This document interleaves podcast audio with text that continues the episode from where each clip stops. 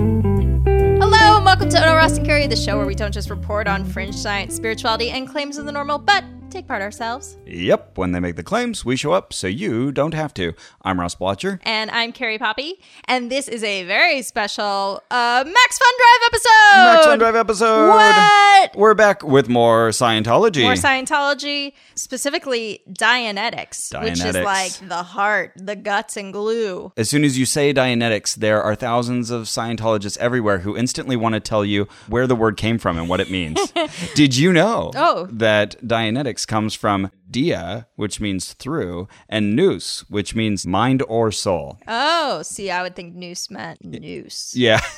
N O U S, maybe I'm not saying Sure. that right. Ross, before Ross. we get into Dianetics too deeply, I just want to say this is my favorite holiday of the year Max Fun Drive? Max Fun Drive. this is the the best time to sign up as a member, as a supporter of our show and the other great entertainment on Maximum Fun. Yep. Because there are special prizes, Yes, that you can't get any other time of the year. bonuses, if you will. Now, you might be thinking, oh, shoot, I'm already a member. I already give $5 a month. Well, guess what? If you upgrade to a, a higher donation amount, you still get a prize. So this is the best time to do that too. Yep. Mm-hmm. Bonus content. Uh, we have alluded to our special bonus episode, and that is on firewalking. Yes. Well, at least for me, one of the most painful experiences of my adult life. Mm. It's pretty bad. it's a great story, and you get to learn about the Marla Brucker. So. the Marla Barker. So if you sign up as a supporting member or upgrade, you get access to the back catalog as well of bonus episodes. So we've got like an interview on there with us Mm-hmm. and where we kind of talk about how we started the show and what we're all about. Yep. And there's a blooper reel and we've got the firewalking episode and our interview with former SR ruffian Dave Hewitt. Yes. And all the other shows' bonus contents. We're actually talking about like hundreds of hours of bonus content. Oh yeah, you like open up the mother load of cool bonus content. Yeah, yeah, for sure. If you become a monthly supporter. So please do. so I just want to real quick tell you about the $10 prize. This is the one I'm excited about. At every level, you get not only the prize for that level, but all the prizes for the levels below it, right? So if you join at the $10 level, not only do you get all that bonus content, but you also get a handkerchief. Now, wait, Okay, I'm gonna wait. you might be thinking, a handkerchief? I mean, I can blow my nose. I guess that's fine. Sure. You could tie up your stuff in it and tie it to a stick, and people would think like, "Oh, she's running away from home." Right. But no, no. No, no, no, no, no, no, no. This is a very special handkerchief, Ross. There is a separate handkerchief for every single Max Fun show, and ours is phenomenal. I'll be honest. I've donated at the ten dollar level, so I could get one of these so you can handkerchiefs. get your own handkerchief. That's great. Because there's one for Oh No Ross and Carrie, Thank you for supporting Ross. and it's awesome. it's like, all right, I guess it's time I pony up. That's cute. So ours has the Illuminati symbol on it and the Masonry symbol and just a bunch of like fun, occulty, fringy People symbols on who it. saw the design online kept saying, "Well, where's the goat sperm?" Oh, and so uh, my official tack is that the uh, paisley designs are actually large sperms of a goat. or, or that hello every single thing on there is made of goat sperm Uh, yeah. yeah hello Hello. uh, uh hello anyway it also has a hot drinks mug on it which i think is real cute Good stuff. yeah so okay so you should join at whatever level you feel comfortable i would remind you though did the math we have spent at least 3000 hours on this show now maybe you only want to pay us a dime for every hour we spent on the show that's still a lot of money and i haven't done that math but you i think giving us five dollars a month would be a you know a really nice gesture for all the work we've done but if you could afford 10 even better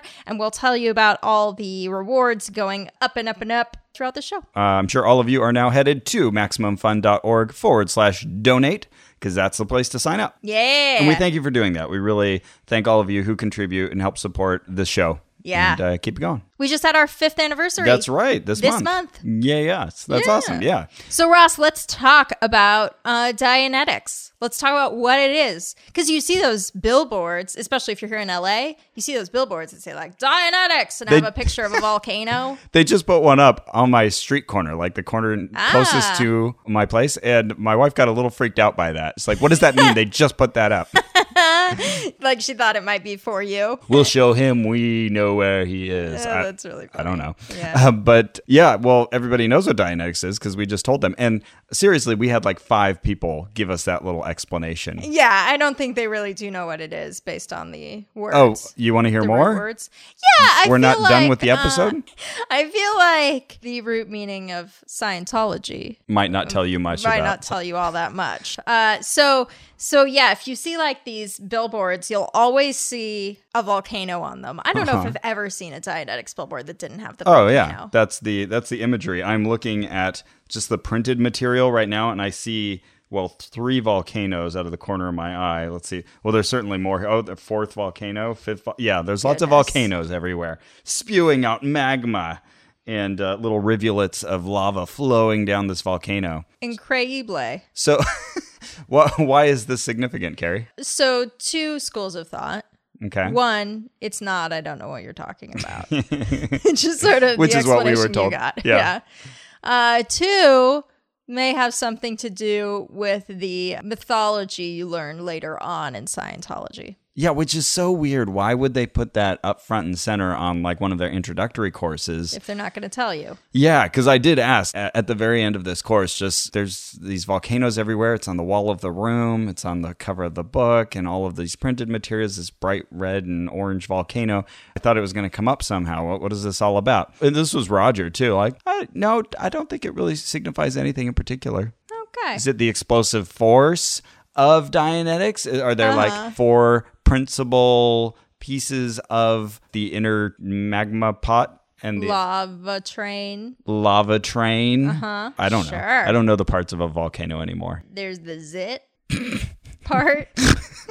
Okay. Yeah, but no, there was no mention of volcanoes anywhere in the entire course. Yep. So we signed up for Yeah, this. people are now like, what course? What course? What course are you talking about? So Dianetics is a book, one of the most popular books. I didn't want to bring my copy over because it's like 500 plus pages. It's, you know, It is heavy and thick. it puts a J.K. Rowling book to shame. oh, for sure. Yeah. Because he would just sit there and just typey, typey, typey, typey. Say what you want about L. Ron Hubbard.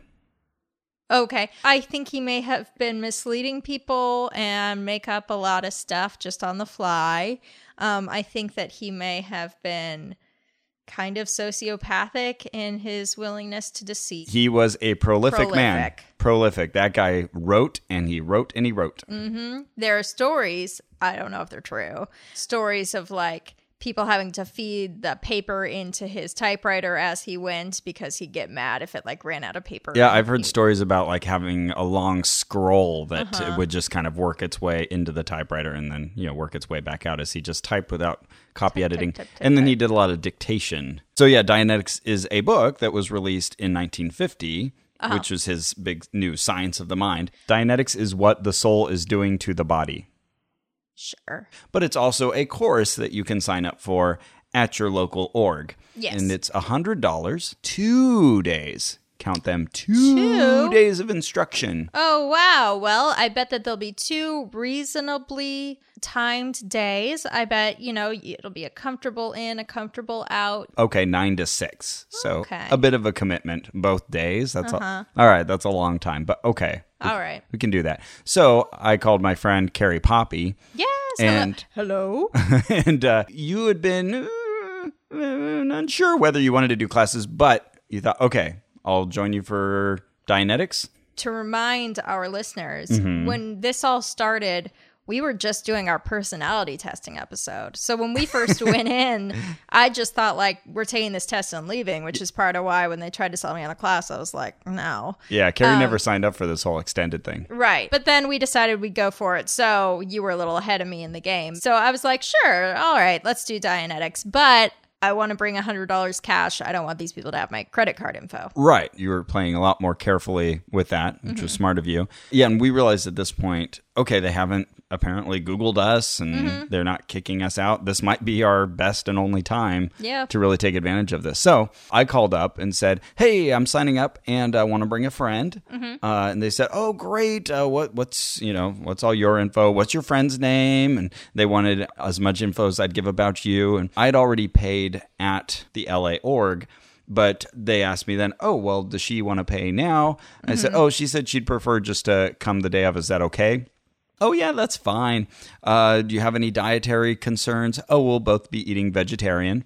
Okay. We were all squared away. Should be good, right? We just show up on January 2nd and we're ready to go, right? Yeah. Oh, they need to ask you a lot, a lot, a lot whether you can confirm that I'm coming So I got called mm, at least three times. by three different people. Yeah, like just wanting to confirm little details. And and so I'm curious like what was going on with their communication. Yeah. Something screwy was going on. And I'll give you a sample of this because I have texts as well. Uh-huh. Hey Ross, did you get my message? This is Sarissa. S- Oh, hey Sarissa, I saw someone called but didn't get a message. Voicemail? Question mark. She's like the queen of useless texts like uh-huh. no voicemail. What's up? just trying to check with you the type of food that you eat to have it ready for TMRR period N.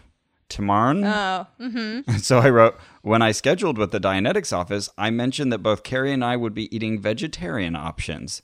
She responds, GERT, GRT. Sorry, I didn't know. T- TKU, CU, TMRR then. Okay. All right. So she's she's good. All right. TKU? Thank you. Oh, thank you. So, okay, we should be all ready, right? And then I get a text from Roger. Oh, wait, no, this one actually came earlier, but he said, Hello, Ross, how are you doing today? I want to see what your friend Carrie Poppy is up to. And is she interested in doing the personal efficiency course? I was also getting texts from Roger. Uh, Hi, Carrie. Hope you're doing great, and I hope you have had several good nights' sleep. No. I wanted to know if you wanted to get started on the life improvement course we discussed, and then his name, and then ScientologyLosAngeles.org. Yep. So yeah, I got like four texts to get that message across. Didn't respond to that one. Uh, Ten days later, hi Carrie, how are you doing today? Have you had any chance to read the booklet you bought when you came by the other day? Roger, www.scientologylosangeles.org. Every single Uh, text. I'm good. I'm actually going to the event tonight. So at that point, I was going to the New Year's event, and Ah, he okay. calmed down a little. Though I still continued to get many texts oh, from yeah. him. So I responded to him, Hey, Roger, funny thing, I was just talking to her. She's joining me for a Dianetics class next weekend.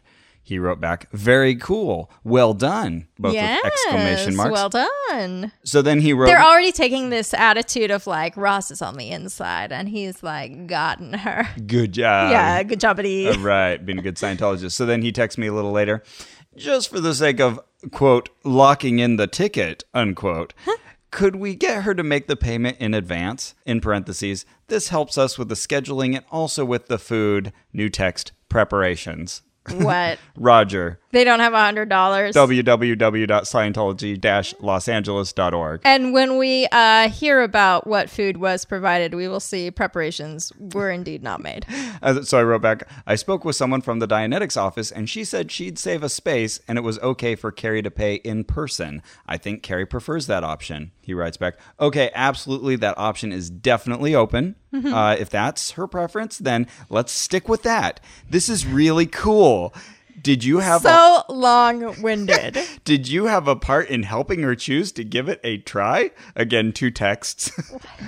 sure thing. I asked her to join me and have been telling her about the stuff I've been learning. He writes back, That is very cool. Okay, great.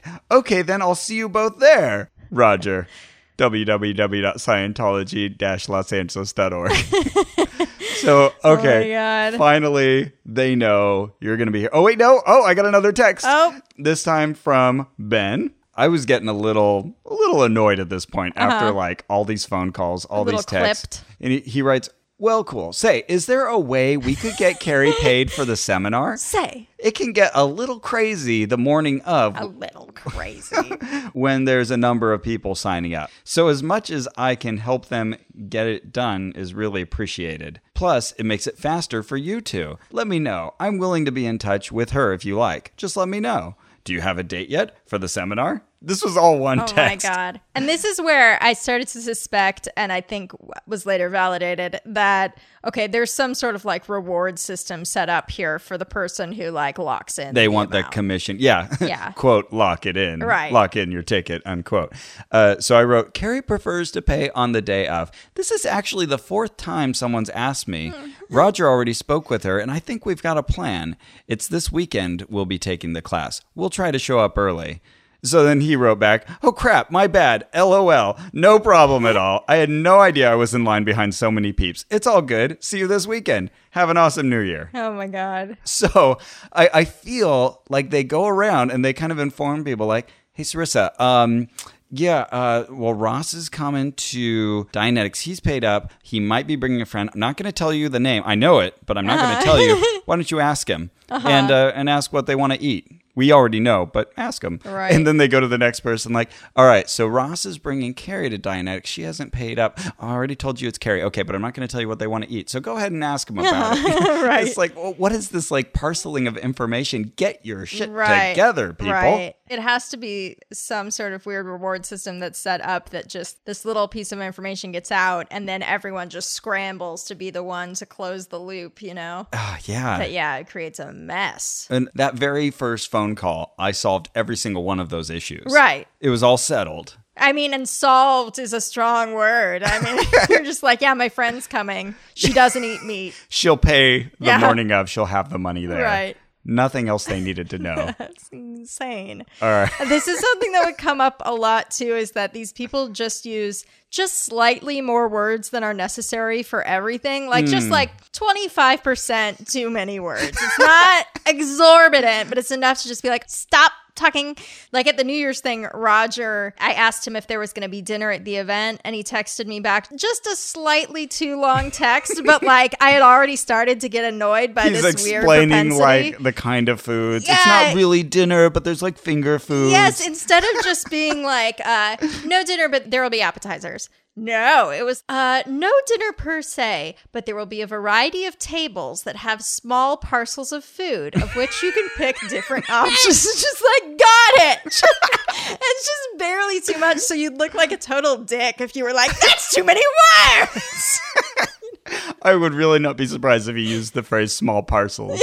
yeah, I'm I'm summarizing. so we show up at 8.50 So you don't have to. uh, there's no long line or anything like that Mm. No. but there's a lot of papers for us to sign Yes. i remembered we had at least i filled out my address four times Uh-huh. and i'd already taken two courses there they know my address Right. and so both of us are filling out this paperwork i signed my name at least eight times Right. and we asked for a copy of the agreement they're like oh yeah we'll go get you that never never saw Mm-hmm. the agreement again they offered me a six month membership as they had offered you. Oh. I said no thanks. Well, they didn't give me that. Right. No, you're right. They didn't give you the option. They but just I signed me up. I said, "Oh, joining a church is such a big deal. Can I think about that?" And, th- and this person was actually pretty nice. Was just like, "Oh, sure. No, that makes sense. That's Oh, fine." nice. Well done. Uh, and then they served us breakfast. They had uh, sausage, eggs, bread, water, and coffee laid out. Yep. So they know these two people don't want meat. Uh huh. So, okay, granted, some people don't understand the eggs thing. That's fine. They have eggs. But Mm-hmm. the bread didn't even have jam or butter. Like, it was just plain bread. We have bread for you. Yeah. And this was all kind of laid out in the hallway. So once we were done eating, uh, they put us all on an elevator and it was packed. There were a lot Yeah. of people there. So I was like, whoa, there's like, I was trying to count them over a dozen people. It was like 14, 15 people. Mm-hmm. It's like, okay, we finally get a class. It's just not me and one other person. Right. And so we go upstairs, we get into the room, and uh, yeah, we're, we're kind of filling it up. It's And we had predicted, we had made predictions about how many people that's right. would be there who were like legitimately from the public. And we thought there'd be like six or seven, I think was our I estimate. think, not to toot my own horn here. Eh. Okay. But I think, if I remember correctly, that I was one off. I think Oh, I wow. said there'll be us plus five people, but all of them will be plants. Okay, well then you were definitely more correct than I was. I can't remember what my estimate Yours was. was close. Your, yours was very similar, though. Okay. I just remember being like, whoa, I was one off. Uh, so yeah, we were sitting there for a bit, and all of a sudden they realized, like, oh wait a second, uh, the Spanish Dianetics class is Across the hall. yeah. Uh, someone comes and collects over half of that group. Right. And they leave. We have a couple other English speakers kind of wandering a little later. So we ended up with like uh, s- seven, eight people in our Yeah. class. And our favorite person walked in last, I think. We'll call her Gina. Yep. Very young woman. I think she was 18. Exactly. Yeah, I think maybe she'd recently turned 18. She had headphones on. Yep. You know, not really paying attention to the world, but she, she came in with a pizza. had a pizza. and she immediately was like, Oh, wow. Don't be too excited in here. Because everyone was just quietly waiting. I brought a pizza to make this a party. yeah. Uh-huh. And so we're like, yeah, pizza party. So I go back and get some pizza. I ate quite a bit because I wasn't happy with the breakfast. Yeah, fair And enough. um, And then someone came in and yanked her pizza out. So she went to pee. not she after comes- I got two slices. Right after you. And yeah. she had it with her again later. So I got another slice. Oh, okay. at She lunch. must have gone and gotten it. But yeah, she Interesting. was like, Where did the pizza go? And she was real mad. Oh, okay. Yeah. She'll come back into play. The instructor was a young lady, very short gal. We'll call her Kira. Okay. There was a little bit of time like getting the room set up. They always have like some kind of little technical difficulties, Mm-hmm. but this room was built for Dianetics. The volcano is like this big metal insignia on the wall. Yes. It's got the projection screen, and the projection screen has little holes in it. And so while they're trying to work on getting the technology working, they turn on a light in a room on the other side of the screen. And there's two guys back there. And I'm going, okay, What? I completely you, missed you this. didn't see that? No. Yeah, there was a separate room behind where we were, and I'm like, oh, they've got a little observation room where people can What? sit and watch us. So the whole time people were probably watching us. Uh, yeah, probably. what? And so, How I, d- did I not see this? What was I doing? did I not point this out to you? I, guess don't not. think I, so so. I don't know if it was like rear projection. The projector was in that room, coming out on the screen. I I can't remember looking for that, but yeah, there's a room back there because I could see people moving around in it when the Holy little, crap! there was a tiny light lit while they were trying to solve the That's technical so issues. creepy. it's totally creepy. So yeah, built for oh this class. my god! And we're the only ones in the front row. Oh no! A woman came and sat next to me. Yeah. We're two of only three people who've sat in the front row. The others are kind of Everybody else is behind us, right? And so they tell us right off the start that uh, full understanding of Dianetics comes from reading the book, but you can come here, read it in the course room. We have options for that. We'll let you know. And we had gotten a free copy of the book with our hundred dollars. That's right, free when you pay hundred dollars. Right. and And I read, I think, about 200 pages of it. you were good. It's been sitting on my bedside table for lo these couple months. Yeah. And I just keep reading other books that I'm more interested in. I do want to read it. I do plan to read the It's whole not thing. an easy read. I mean, well, is it an easy read? It's L. Ron Ooh. Hubbard at his uh, denser Yeah. writing It's it's style. dense. There's just a lot of words where you're just like that classic Scientology feeling of you're using that word in a very strange way, but I guess I can buy it. Oh, you did it again. Oh, you did it again. Oh, you did it again. Okay, well, now we're in no man's land and I don't know what you're saying. So they told us we're going to play an hour and a half of videos 1st and uh, then we'll take a break. And then Mm-hmm. Okay. we've got some more videos. Great. So we started. uh, which people will watch us watch. Great. right. Now that I know that, it changes everything. Does it- Yes. I'm creepy, so right? glad that you didn't tell me so that we could share this moment. yeah, I was aware the whole time. Like, Oh oh, there's my probably someone sitting there watching our reactions. God. I hope I wasn't like picking my nose the whole time. I probably was. Yeah, you might have been. So yeah, we get our introduction to Dianetics. We learn that this really has to do with the reactive mind. Yes. So we talked about this in the parts of man discussion. Right. Uh, but you've got your analytical mind. Which does all the stuff that we think of as the. Yeah, the rational Yeah, thinking your human intellect. mind. And we learn that it is actually perfect. Yes. And so they may say, oh, to err is human, but uh, really that's no. The analytical mind never makes a mistake. Yes. Never. and perfect. It records everything all the time. And it records it in this, we'll describe this more later, but the, it's this time track and it records Right. every single moment. Of your entire life, including before your birth. Ben had even asked me, like in our previous class, like, oh, how much uh, data do you think it would take to like just store a picture of one frame of existence? Yeah. So, oh, well, you know, like we don't see as high resolution as we think we do. You know, you've got that fovea in the center that captures high resolution, but everything else is kind of a blur. So I was like, yeah, like two megabytes, maybe. Let's let's say. He's like, okay, and so we multiply it out, and he says that our minds capture fifty-seven different sensory inputs. So it's All like, right. Multiply it by 57. So I was like, all right, like Uh, 114. seems random, but okay. Yeah, yeah. I don't, Uh-huh. I'd, I'd love to see a list of these different senses that uh, all Right. take about the same. He's like, now imagine that like at 24 frames per second for all your life. I was like, yeah, okay. Sounds like you're proving to me that this doesn't exist because right. sounds a little crazy. And so then we have our reactive minds, and those are the ones that record all the bad stuff. and presents your analytical mind with emotions that sort of overwhelm your perfect recall and make it Mm-hmm. make it not function as it should. Exactly. And and so that mind is also it's it's completely literal. So like if you think of Drax the Destroyer from Guardians of the Galaxy. I had no idea. Is that the raccoon? No, it's the big wrestler guy. I never saw Guardians of the Galaxy, but I know this. James Gunn directed it, and James Gunn listened to our Raelian episode and sent us a nice note. All right. Hi, James Gunn. Awesome director. So the reactive mind doesn't know how to take a joke, and if you are unconscious, uh-huh. it gets into high gear and it records everything while your analytical mind's kind of shut off. Right. I- It's associating those bad things that just happened with everything else that's happening at the same time. So wait, wait, wait, wait, wait, wait, whoa, whoa, whoa, whoa, whoa. Yeah, uh, yes, are Miss you Poppy, is there a saying? problem? Are you saying? Okay. Let's say I'm on a picnic and I eat what I think is going to be a delicious deviled egg. it turns out the deviled egg has gone bad, It's a bad devil. Day. and I have the feeling of nausea, and then I have to go use the toilet for an unintended purpose, and someone's playing the tuba in the and background. someone's playing a tuba. Are you saying that later I might hear a tuba and feel nauseous? that's exactly what I'm saying. What? You pick up quickly. Thank you. Yeah. So your reactive mind will bring this back. Now I know what you're thinking because I was thinking it. You weren't unconscious when you were, when you were eating this deviled egg. You might think that. Turns out unconscious isn't quite what you thought it was. Anytime you feel anything remotely unpleasant, you're kind of unconscious. Partially and unconscious. every time this was said to us, they said it as if like you intuitively agree with this, right? They'd be like, you know, well, you know how like if uh, you're sad, you're like kind of unconscious. And we're like, no, no, we don't know that. no.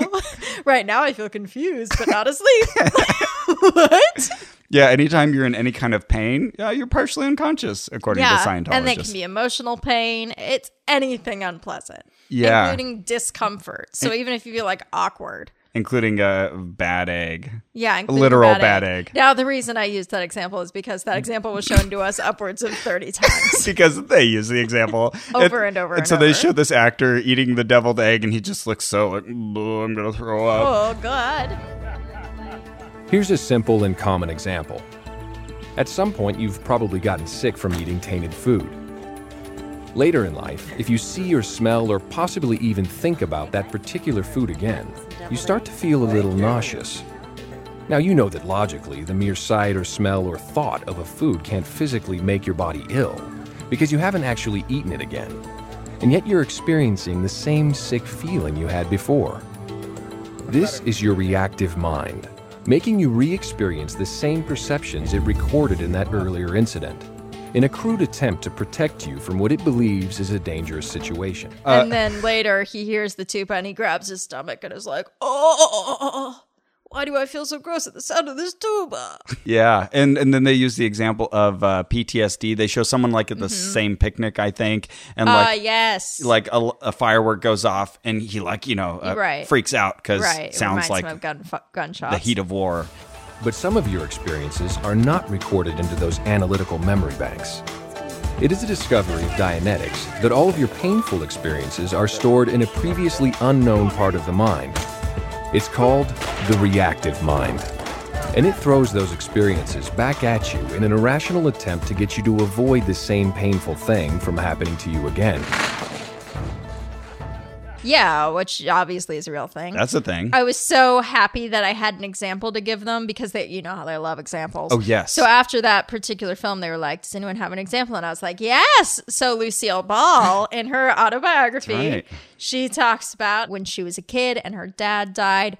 She was looking at a bird on the windowsill the day that he died. I'm I'm not sure if it was as she got the news, but Mm-hmm. she was like thinking about his death and looking at this bird. And for the rest of her life, she was afraid of birds. Great So, uh, example. Yeah. They were so happy that I knew that. They were like, yes. Oh, wow. yeah, I m- made a reference to my uh, stepmother who at two important funerals in her life heard the song How Great Thou Art.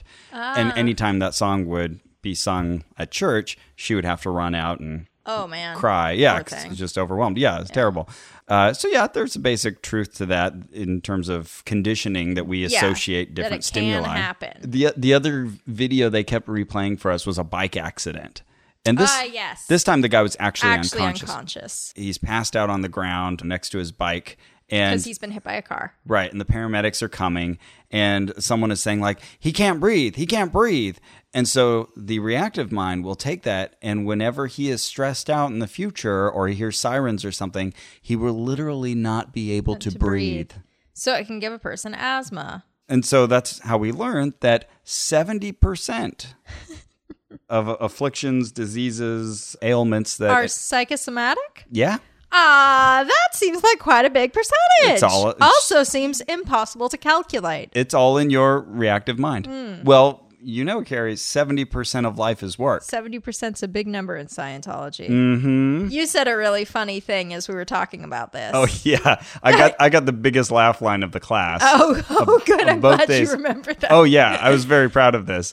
They're saying that anything that you hear is dangerous. You need to be totally silent when someone's unconscious or Right. under duress of any sort. Which is why they're big on the silent births. I was saying, well, if it plays out literally, like when I see someone unconscious now, I want to yell out like, "I am capable of being loved."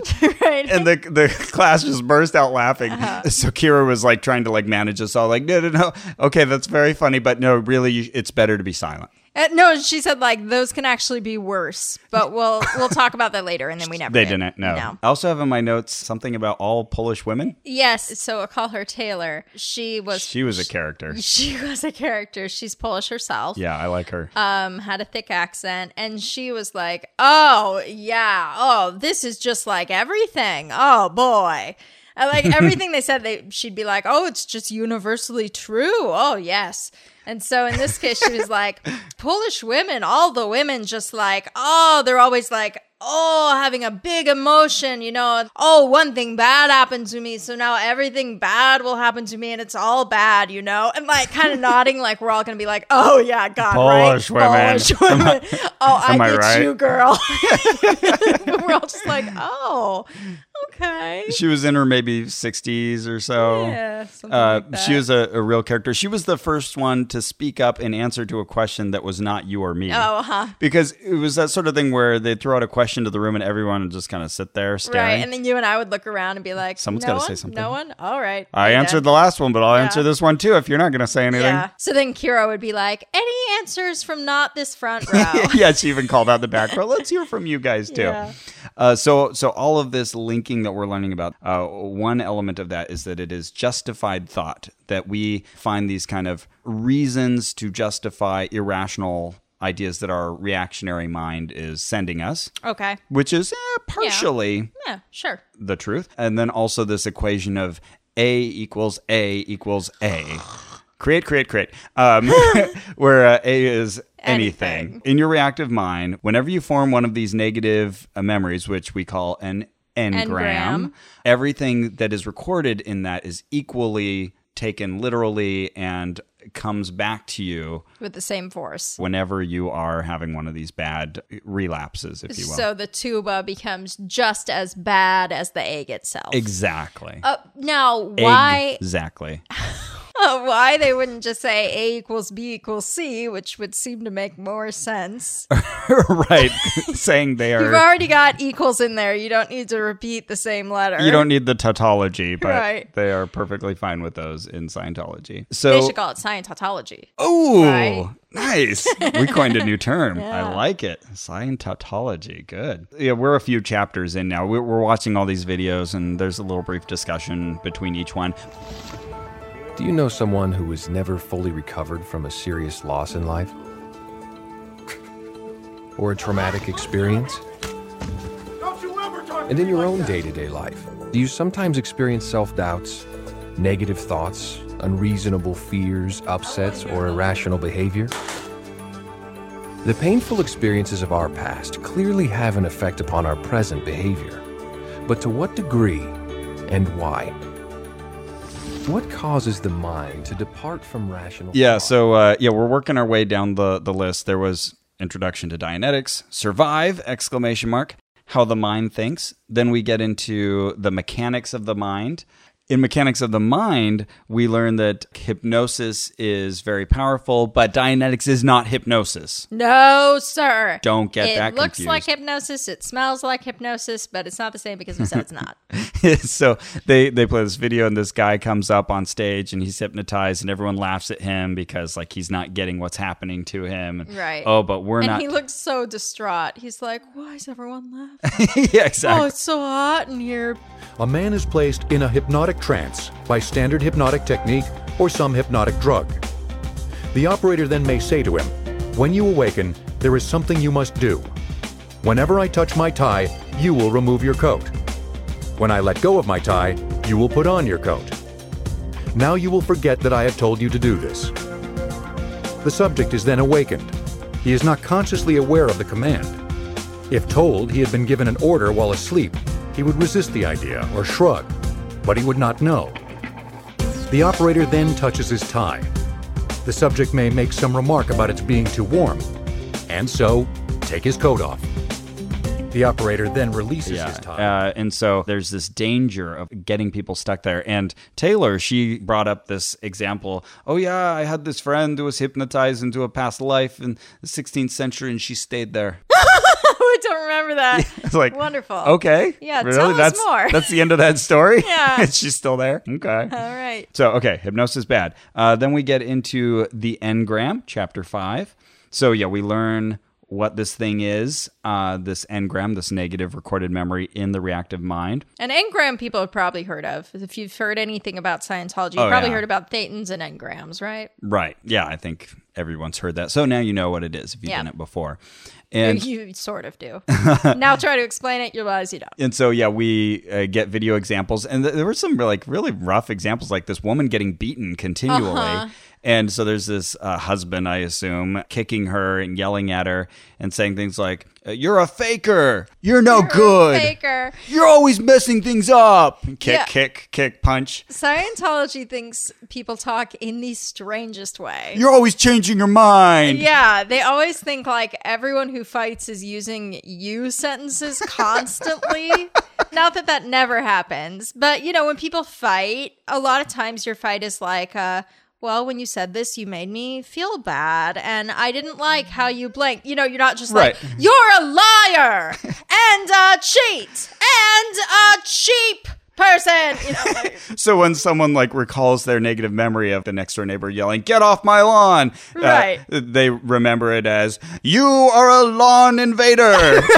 it's right. the first time an engram is activated, that's called the key in, uh, and then restimulators are elements in your environment that stimulate that engram. So Right. like a tuba playing. A dramatization is not only what they were showing us, but a replaying of a past engram in the present. Right. So when you get into that hazy mode where you're remembering these horrible things people yell at you, that is your dramatization. Oh, okay. I thought it was more like now that you have this impression that you are a cheat, you start acting like a cheat and you're like, you know what I'm saying? Oh, you're you start acting doing out that and on now it. you like bring that into your Oh, life okay. and you're re-traumatizing it. that would match my notes as well. So Oh, okay. chapter six is all about how the mind can make the body ill, and uh, chapter seven is prenatal experience. Uh, oh yeah, we learned that most engrams are formed before two years of age, and they attach to your cells, even when, even when Yes! you're in utero. Weird. Okay. An important thing to remember, though, Carrie, is Yes. that it's not what you've done that forms engrams, it's what's done to you. So it's not your fault. Okay. Well, I guess that's nice. Yeah.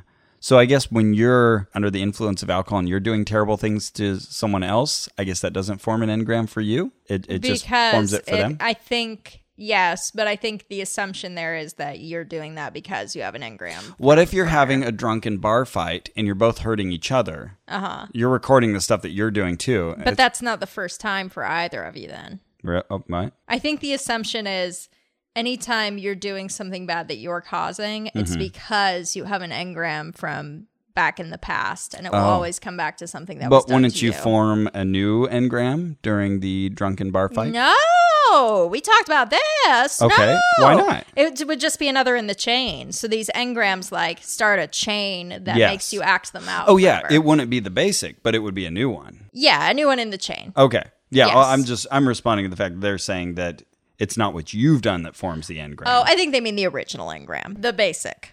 Okay. I, I think that's supposed to be the first time it happens to you, the thing that gets the engram there that makes this chain begin. Ah. That's always going to be something that happened to you. All right, I didn't get the distinction, but sure. I don't know. You're just helping them out. Yeah, well, uh, uh, someone else has been known to do the same. So All right, fine, fine. So, okay, so you've talked about the basics. So y- these engrams, they form chains uh because the same thing keeps coming back and replaying itself in different ways. Right. An important thing in Scientology processing or Dianetics processing, in this case auditing, is to go back along this chain and find the first engram that really started this chain. right, Because each one then gains the power of the others in that chain right. you need to get the the basic that's the Right. first one and then poof the whole the whole chain goes away Now you might be wondering, well, what about the very first engram you ever got? What might we call that? The basic, Basic, basic. basic. i kind of wish they called it the basic basic basic yeah, sure. They love those triples. yeah and if you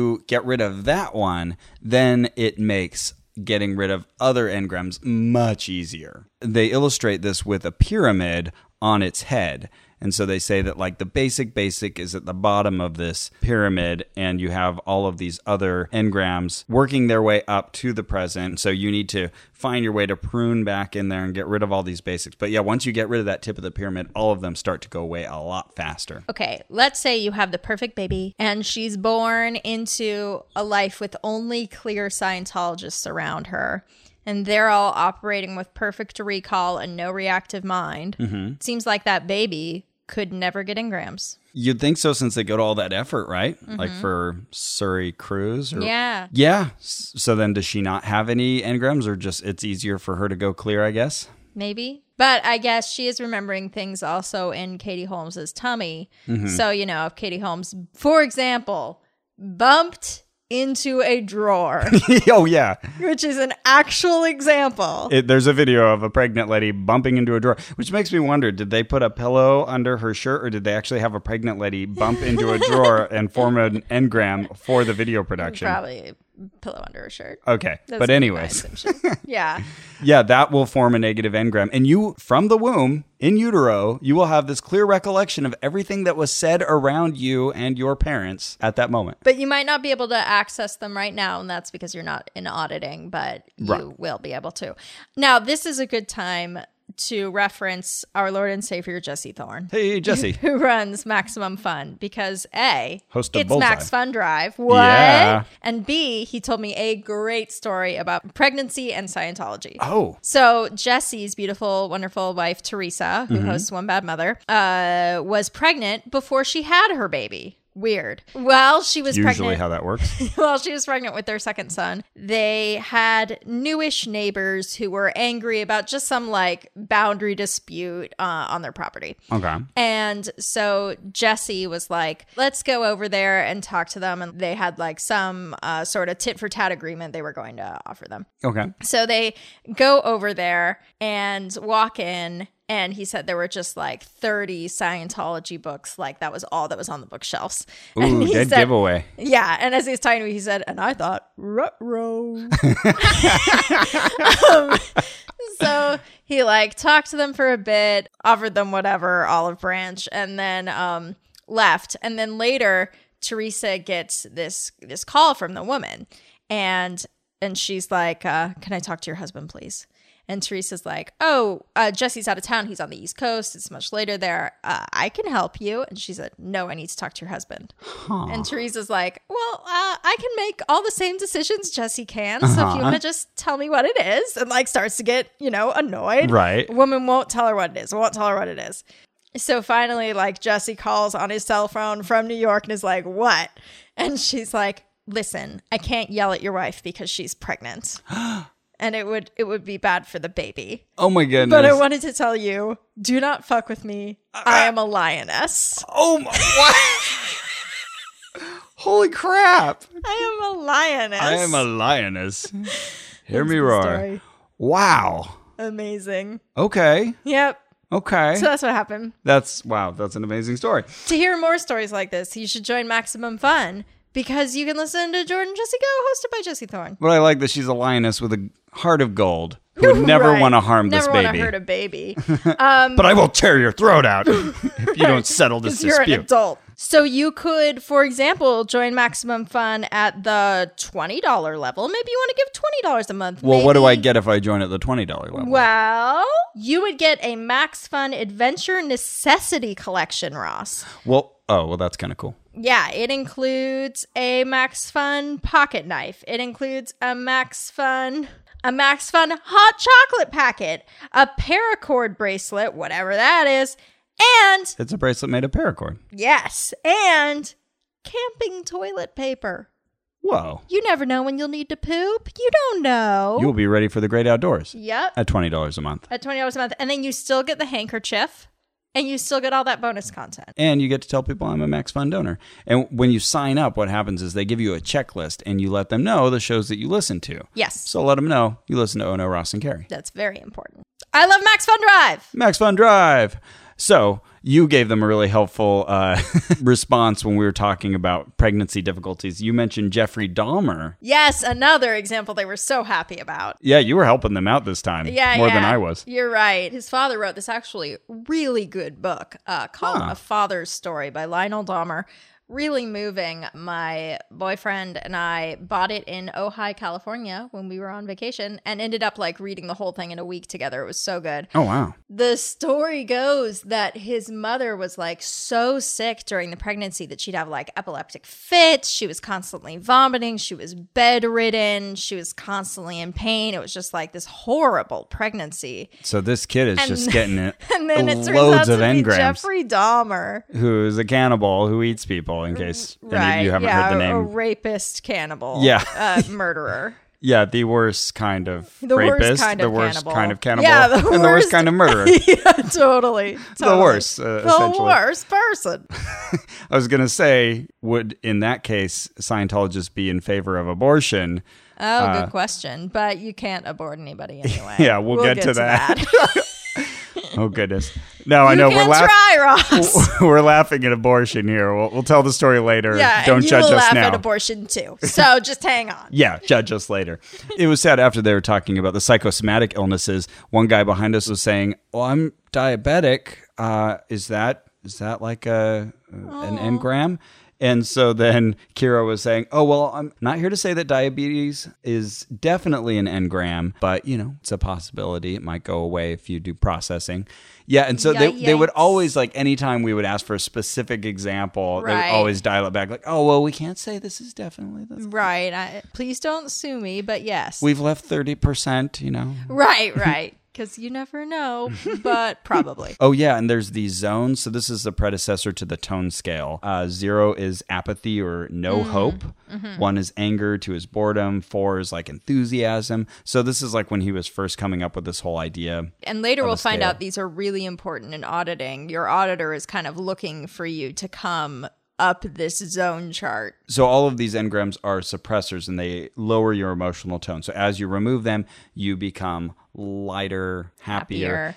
And the end result of every auditing session is that you are supposed to laugh. Yes.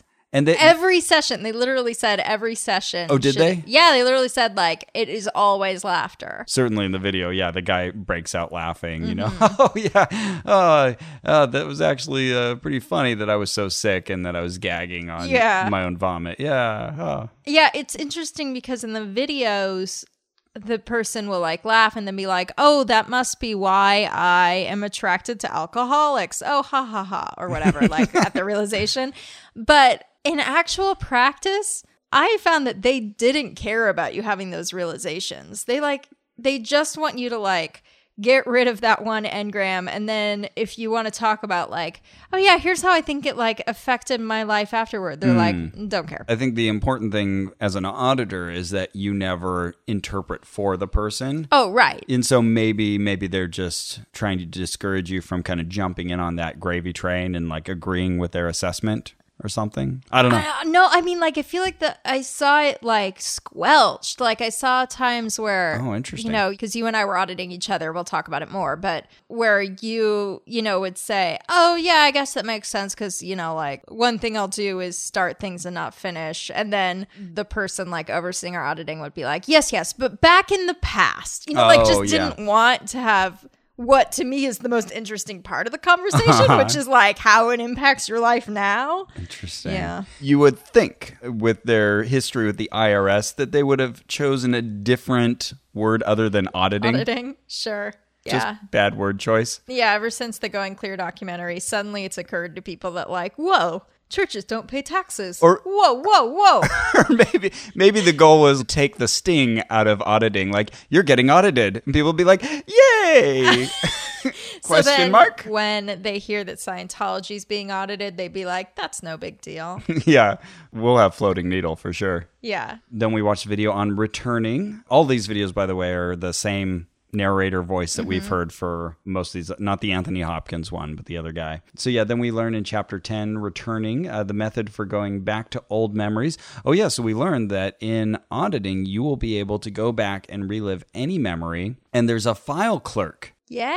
Yes. Yeah, so this auditor works with your file clerk. We're not saying there's a little man inside your head that goes and retrieves records, but it works just like there's a little man inside your Uh-huh. head that goes back and retrieves records. So they refer to him as the file clerk and Right. petition him to go and, and grab this particular memory and bring it back. So auditing is like the action of speaking with the file clerk and being like, help me find the earliest moment that I felt embarrassed or Right. jealous or whatever. And then he helps recall all of these additional details that were recorded. That, Right. you know, maybe if someone asks you to remember off the top of your head, you will say, I don't remember any of that. Right. But it's all But you there do. because there's a time track and a file clerk. Uh, and you th- do because we will pressure you into saying some details. until you say something that we're happy with. Yeah. Uh, the whole purpose of this is to replay that memory so that it gets encoded in your analytical mind right. and then it is erased. It's Right. it's out of your reactive mind. It's no longer going to affect you in that negative way, and you still remember it, but now it's Right. encoded where it should be, Right. Where you're hundred percent rational and always right. wonderful. Hey, the whole reason you need to do this with an auditor is because you can't do it yourself, Carrie. Oh, I can't? Yeah, no, you can't just be like, I'm going to get rid of this engram and I'm going to play through it. No, because when you're replaying it, you're partially under the control of it. And it's more powerful than you in that moment. Mm. Right. You need an auditor there because then their life force added to yours can be greater than the sum of that engram. And they're probably using their analytic mind to deal with you right now because they're probably not too emotional about your memory. That kind Right. of makes That's sense. true. They have that impartiality. Uh-huh. and then we get into the last video of this session how auditing works. Auditing is the process of asking specifically worded questions designed to help you find and handle areas of distress. Uh, so if you get to the point where you have been freed from all of your like major worries, like things that are really uh, inflicting difficulties on you in your daily life, then you've reached a point called release. You want to get clear eventually. That's when you've completely emptied the reactive mind and then you're kind of immune to forming new engrams but an important milestone in between there is release and i asked like because they always refer to the person receiving auditing as the pre-clear Right. Like, is there a pre-release? Uh-huh. So that would be kind of fun, but no. Fair enough. Pre release, you know, also brings to mind like VHS. Uh, and so then we are done with the first part of the class after an hour and a half of watching Good videos. God. Well, we better go on a break. Oh, there's cheese here. Er- Look at that. Oh, some crackers. so much cheese and crackers. Oh, cold coffee. we go out, we both use the restroom. I walk up to some of our fellow classmates. So, um, have you ever been to a Scientology course before? Oh, yeah, yeah, yeah. And they're all like kind of stealing glances at Kira. And Is uh, it okay for me to be talking about this Right. with these people who actually signed up for this class? right. So, um, So Kira's like, oh yeah, you making up these names, but you know, uh, yeah, Stephanie's uh, done this before. Yeah, they're telling us like, oh, this is my third time taking this class. Yeah, and so and Oh. so uh, has also done it, and uh, this person here has done it. Until it's like it's everybody, it's everybody but us. And then you ask someone like, oh, so why are you taking this again? Gina's like, because it's awesome.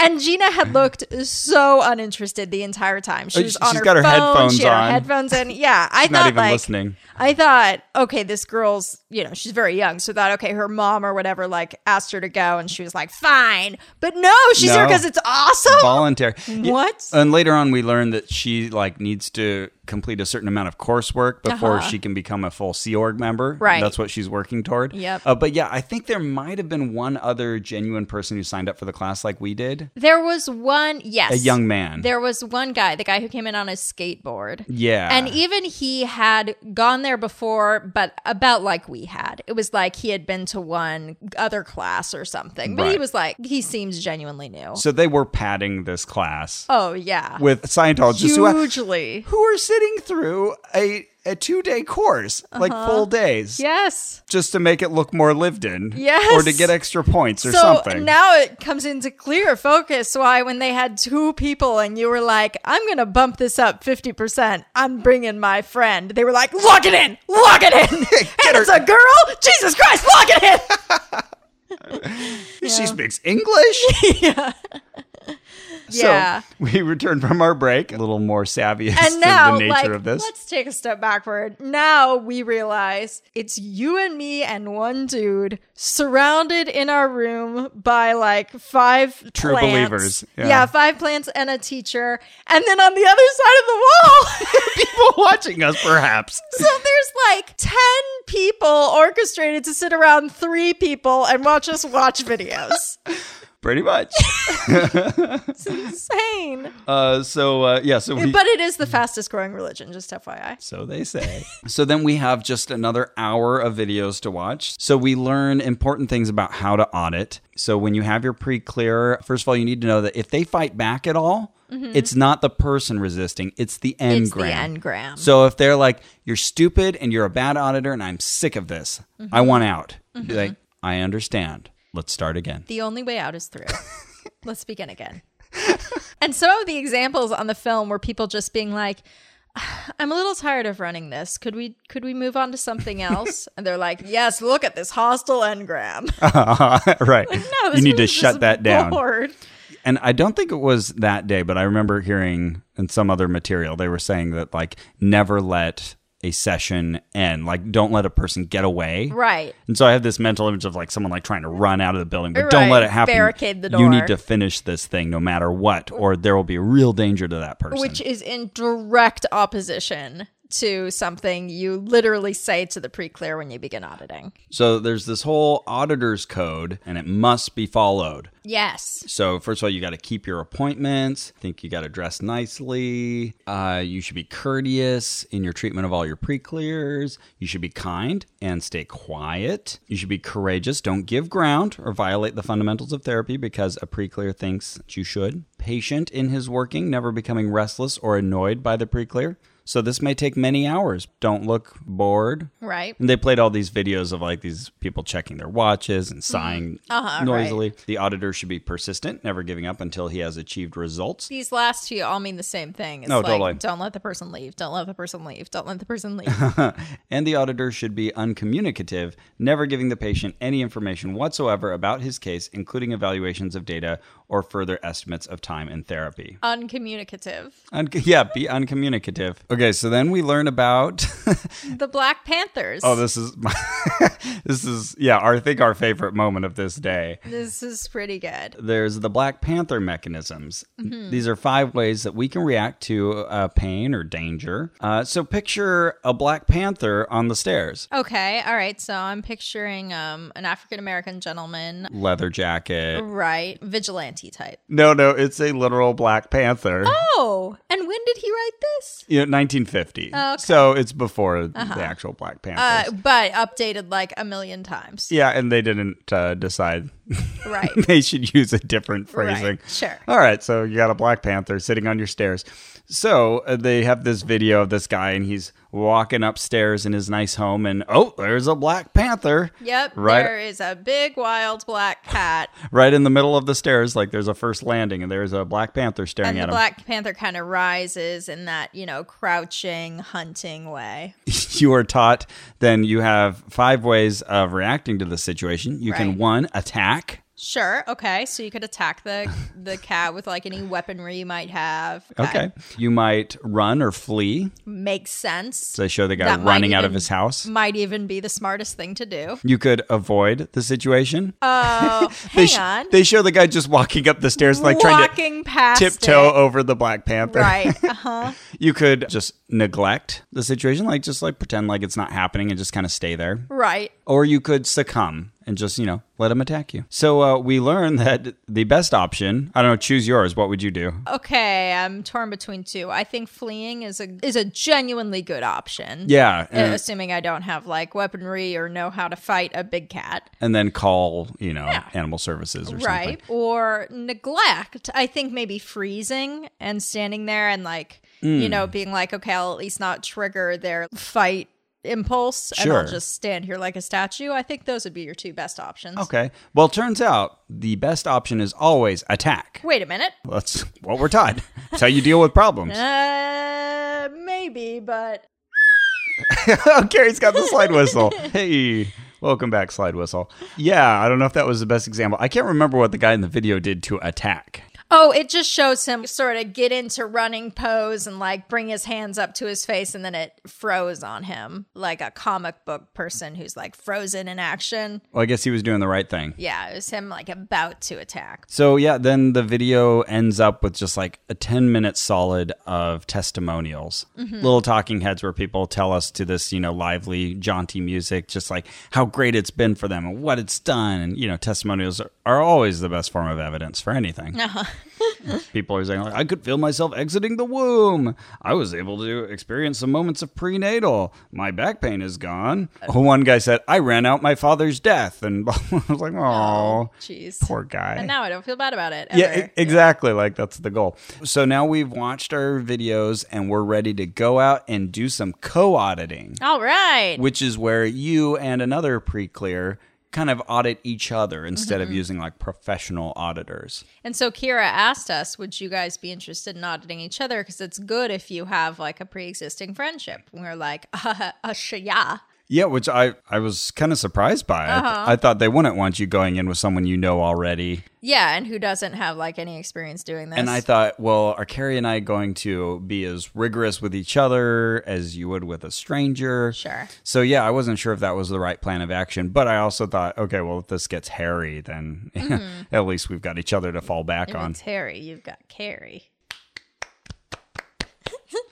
but also, as it turns out, there is a lot of overseeing by. some Yeah, you're people. not just let loose to do, say whatever you Mm-hmm. sir. want. Uh-uh. No, sir. So before we went to actually do the auditing itself, we got to go to lunch. Oh, that's right. We got to eat. That's important. yes. So our first day lunch for us vegetarians was hummus, freeze dried cabbage, some plain potatoes, like literally just boiled potatoes with no salt, nothing, and a very smelly quiche. Oh, yes, the quiche. I couldn't choke down any of that quiche. It was so gross. The quiche was pretty gross. Yeah, but it you might tried. Have turned Not fresh quiche. real gross. And then freeze dried cabbage. Why do you even have this? Why is this a thing? oh, it's so strange. Well, clearly they just like rummage through the kitchen, like, oh, what do we have? What do we have that doesn't have meat in it? And then, like, why did you need so badly to know ahead of time about our diets? Like, if you're not gonna do you didn't anything. do anything. So weird. Oh yeah, I took a picture of it. Oh, there were artichoke hearts. That was a highlight for me. Oh, okay. Yeah, that quiche was bad. And then oh, beets. there were beets there. I'm not a big fan of beets, but hey, I like beets, I needed okay. I needed some eats. Oh yeah. So actually it looks not that bad from that picture until you realize that half of that plate, the quiche, is completely inedible and then the cabbage is freeze dried. I was starting to form a negative engram, so I, I don't think I actually finished it, which is rare. And Usually, a tuba was playing. the highlight of this meal though was that Gina came over to join us. in a weird, awkward way. We were already sitting at the table and she just came and like plopped her plate down next to us. Hey guys, Hey. I'm like, oh, hi. thought I'd sit with you. You guys seem cool. Yeah. So we learned a lot about her. Uh-huh. she's uh, Ooh, boy. yeah, She- 18. she's 18. She grew Another up in per- the foster system. yeah, another person who came out of the frying pan and like, "Oh, look at this Scientology." Yeah. Dropped into the fire. Yeah. and this had become like her form of expression and getting her feet under herself. Yeah. And she said that her family like actively discouraged her. Yeah. So like this is horrible. You should not be involved in this Scientology. Right. And she said, Yeah, I really had to cut them off. They made up all these horrible things about Scientology. We're like, Oh, what kind of things did they say? Oh man, just like really bad, like ridiculous things. Oh yeah, like oh, well, what kind of things did they say? It's absurd. yeah. And then finally she You're came really up not with the- going to answer this question, She are came you? up with the example. They said that we believe in demons and we don't. It's like, okay. Doesn't seem that bad, but okay. Mm, yeah, all right. Uh, she also told us that she used to be on psychiatric drugs and she had gotten off of them. She was also Mm-hmm. on street drugs, but this will become a theme. She would not tell us which street drugs, and it started to just sound like, I don't know, like she was just sort of peppering her story. She's not big on specifics. I got a little annoyed because Thetans came up, and that's right. They hadn't mentioned Uh-huh. Yes. they hadn't mentioned Thetans in the class, and so I was kind of describing from my class, like, okay, well, they have no mass, and that you know they they don't occupy any space. They they only do that by postulating. They uh, choose to control a body, and Hmm. and it's best for them to be exteriorized. And so I was describing the things that I had just learned. Then she says, "No, that's an MU. You got that wrong." And, and MU is a misunderstood word. Yeah, which should be MW. yeah. Yeah. Why is it MU? Yeah. Or Right. the word misunderstanding. Anything other than MU would have been an improvement. Yeah, it's just like when uh, David Miscavige didn't know how to say dyslexic. Yep. So she said that I didn't understand what a thetan was, and I was saying this wrong. So I was like, "Oh, okay. Well, what would you say a thetan is?" She's like, "Well, I mean, you should really talk to someone who is a supervisor." Right. It's like- I can't tell you. Okay, Oh, what? okay. So, but you say I got something wrong. What, what Yes. would you? Okay, well, what would you say that Can't tell you. here's what I said, and I say it Okay, again. You can go talk to someone. Which part of that was wrong? Yeah, would tell Mm-hmm. not answer. It just said, "Oh yeah, you're wrong." That's misunderstood. I don't know because she didn't like the tone in which I was saying it, or something. I don't know. That was annoying to me. I Yeah, was like, I know. I was like, I don't think I like you anymore. I Yeah. mean, okay, I still like her, but a little frustrated. But yeah, it was like a bunch of her tenants like coming to clash because she needs to correct you, but she's not allowed to correct you. You know, like because yeah, apparently it's even worse if someone has an MU and you try to clarify it and don't do it properly. That's even worse. So she was like, "I gotta let you know this is wrong." But I have no more information for you. So she- essentially, she made lots of bold claims and then never would back them up the Right. second you would try to. Uh, Uh, yeah, not even like supporting evidence, just details of what you mean. Yeah, yeah. Could you clarify? No. So yeah, anyway, that was she a was great fun. conversation. Yeah, life of the party. But you know, she was full of smiles and wanted to tell all her stories and stuff. But oh Yeah. yeah, we felt terrible Oh, for her. that poor girl. I'm not sure if it was at this lunch, but she was also the one who I had the conversation with about psychiatric drugs, where she was saying she had been on them and they had like really messed her up and now she was off them. Hmm. She said, Yeah, you know, people think that they're experiencing all these problems that they need to cure with psychiatric drugs, but actually the psychiatric drugs cause the problems. And I was like, Well, that wouldn't make sense for people who've never used them, right? Yeah. And she's like, Yeah, you know, you think that's the case, but it turns out people only go crazy after they take the drugs.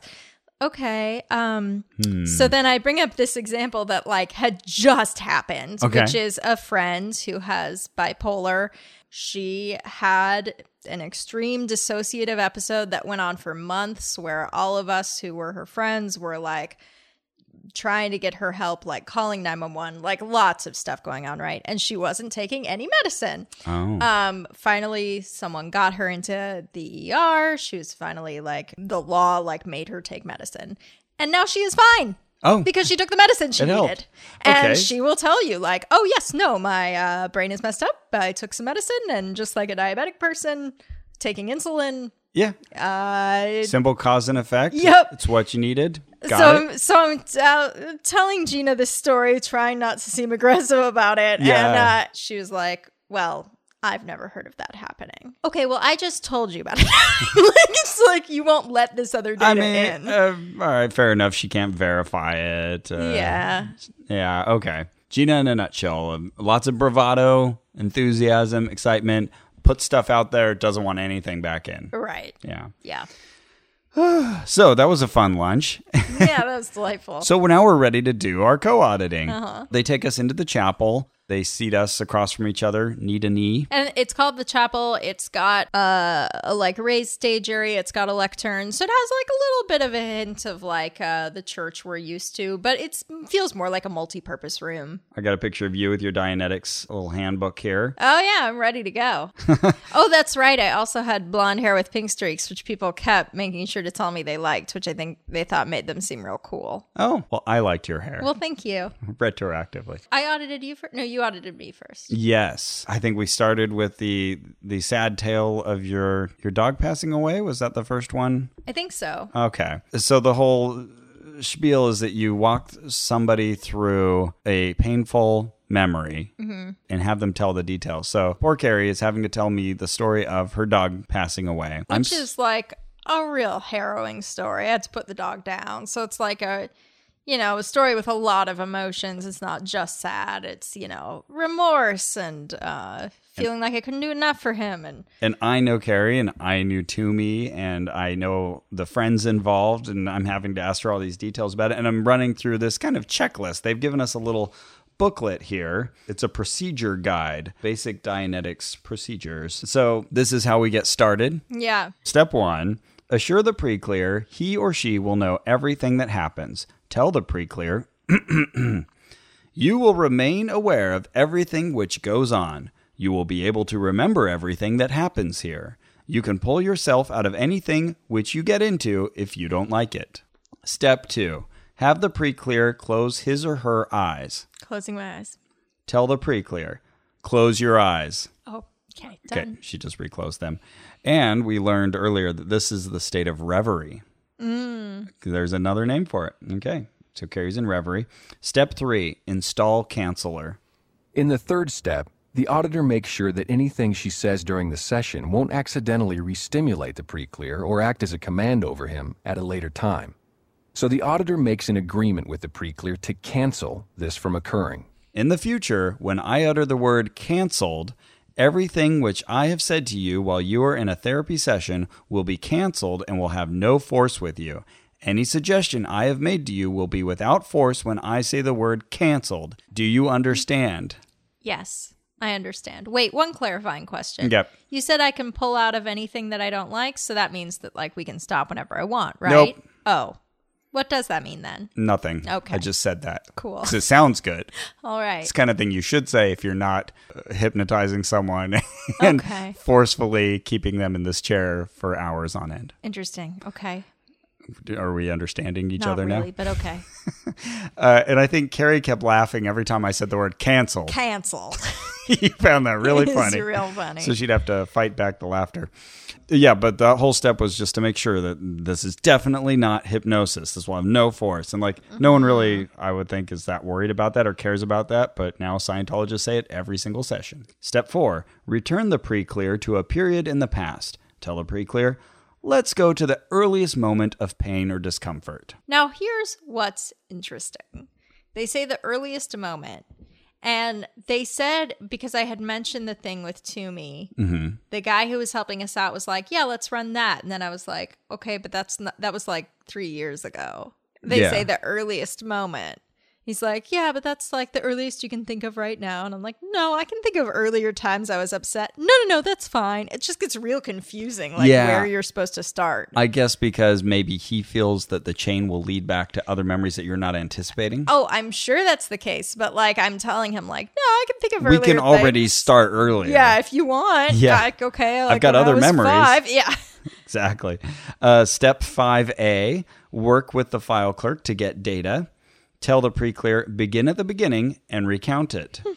Say continue when you want the pre-clear to keep on progressing along. Mm-hmm. So this is then where you start telling your story. Uh-huh. So yeah, Carrie gives me the details. Okay. It was 2012. I'm supposed to interject step 5B. I'm supposed to work with the file clerk to get data. So I'm going to ask questions like, What did you hear? Present do tense. you hear? That's right. That's important. Yeah. See, now when I said it was 2012, Oh, you're that's supposed where I to say should say- something like "Go there, be there now" to try to right. get me to speak in present. That's tense. right. Yeah. Carrie, begin at the beginning and recount it. Okay. Uh, and so I'm asking these questions of her as she's going along. And if if you don't ask some questions, these little hall monitors Oh my god. who are walking will drive you crazy. Yeah, they are annoying. So, so, so there's like a person who's kind of like moderating this session, and they come by with this like sense of self importance, and they've got like a little clipboard, and they'll write down what is the somatic. Uh huh. And you're like, I just asked that two Uh-huh. yeah, seconds you just before you weren't standing arrived. behind me. But you know, like Carrie's got her eyes closed; she doesn't know what's going on. But I'm asking her the same question again, like, "What's the somatic?" Uh-huh. Which means like, what do you feel in your body? You're right. Which they refuse to just say like, uh, "Are you in pain?" or anything like that. No. What's the somatic?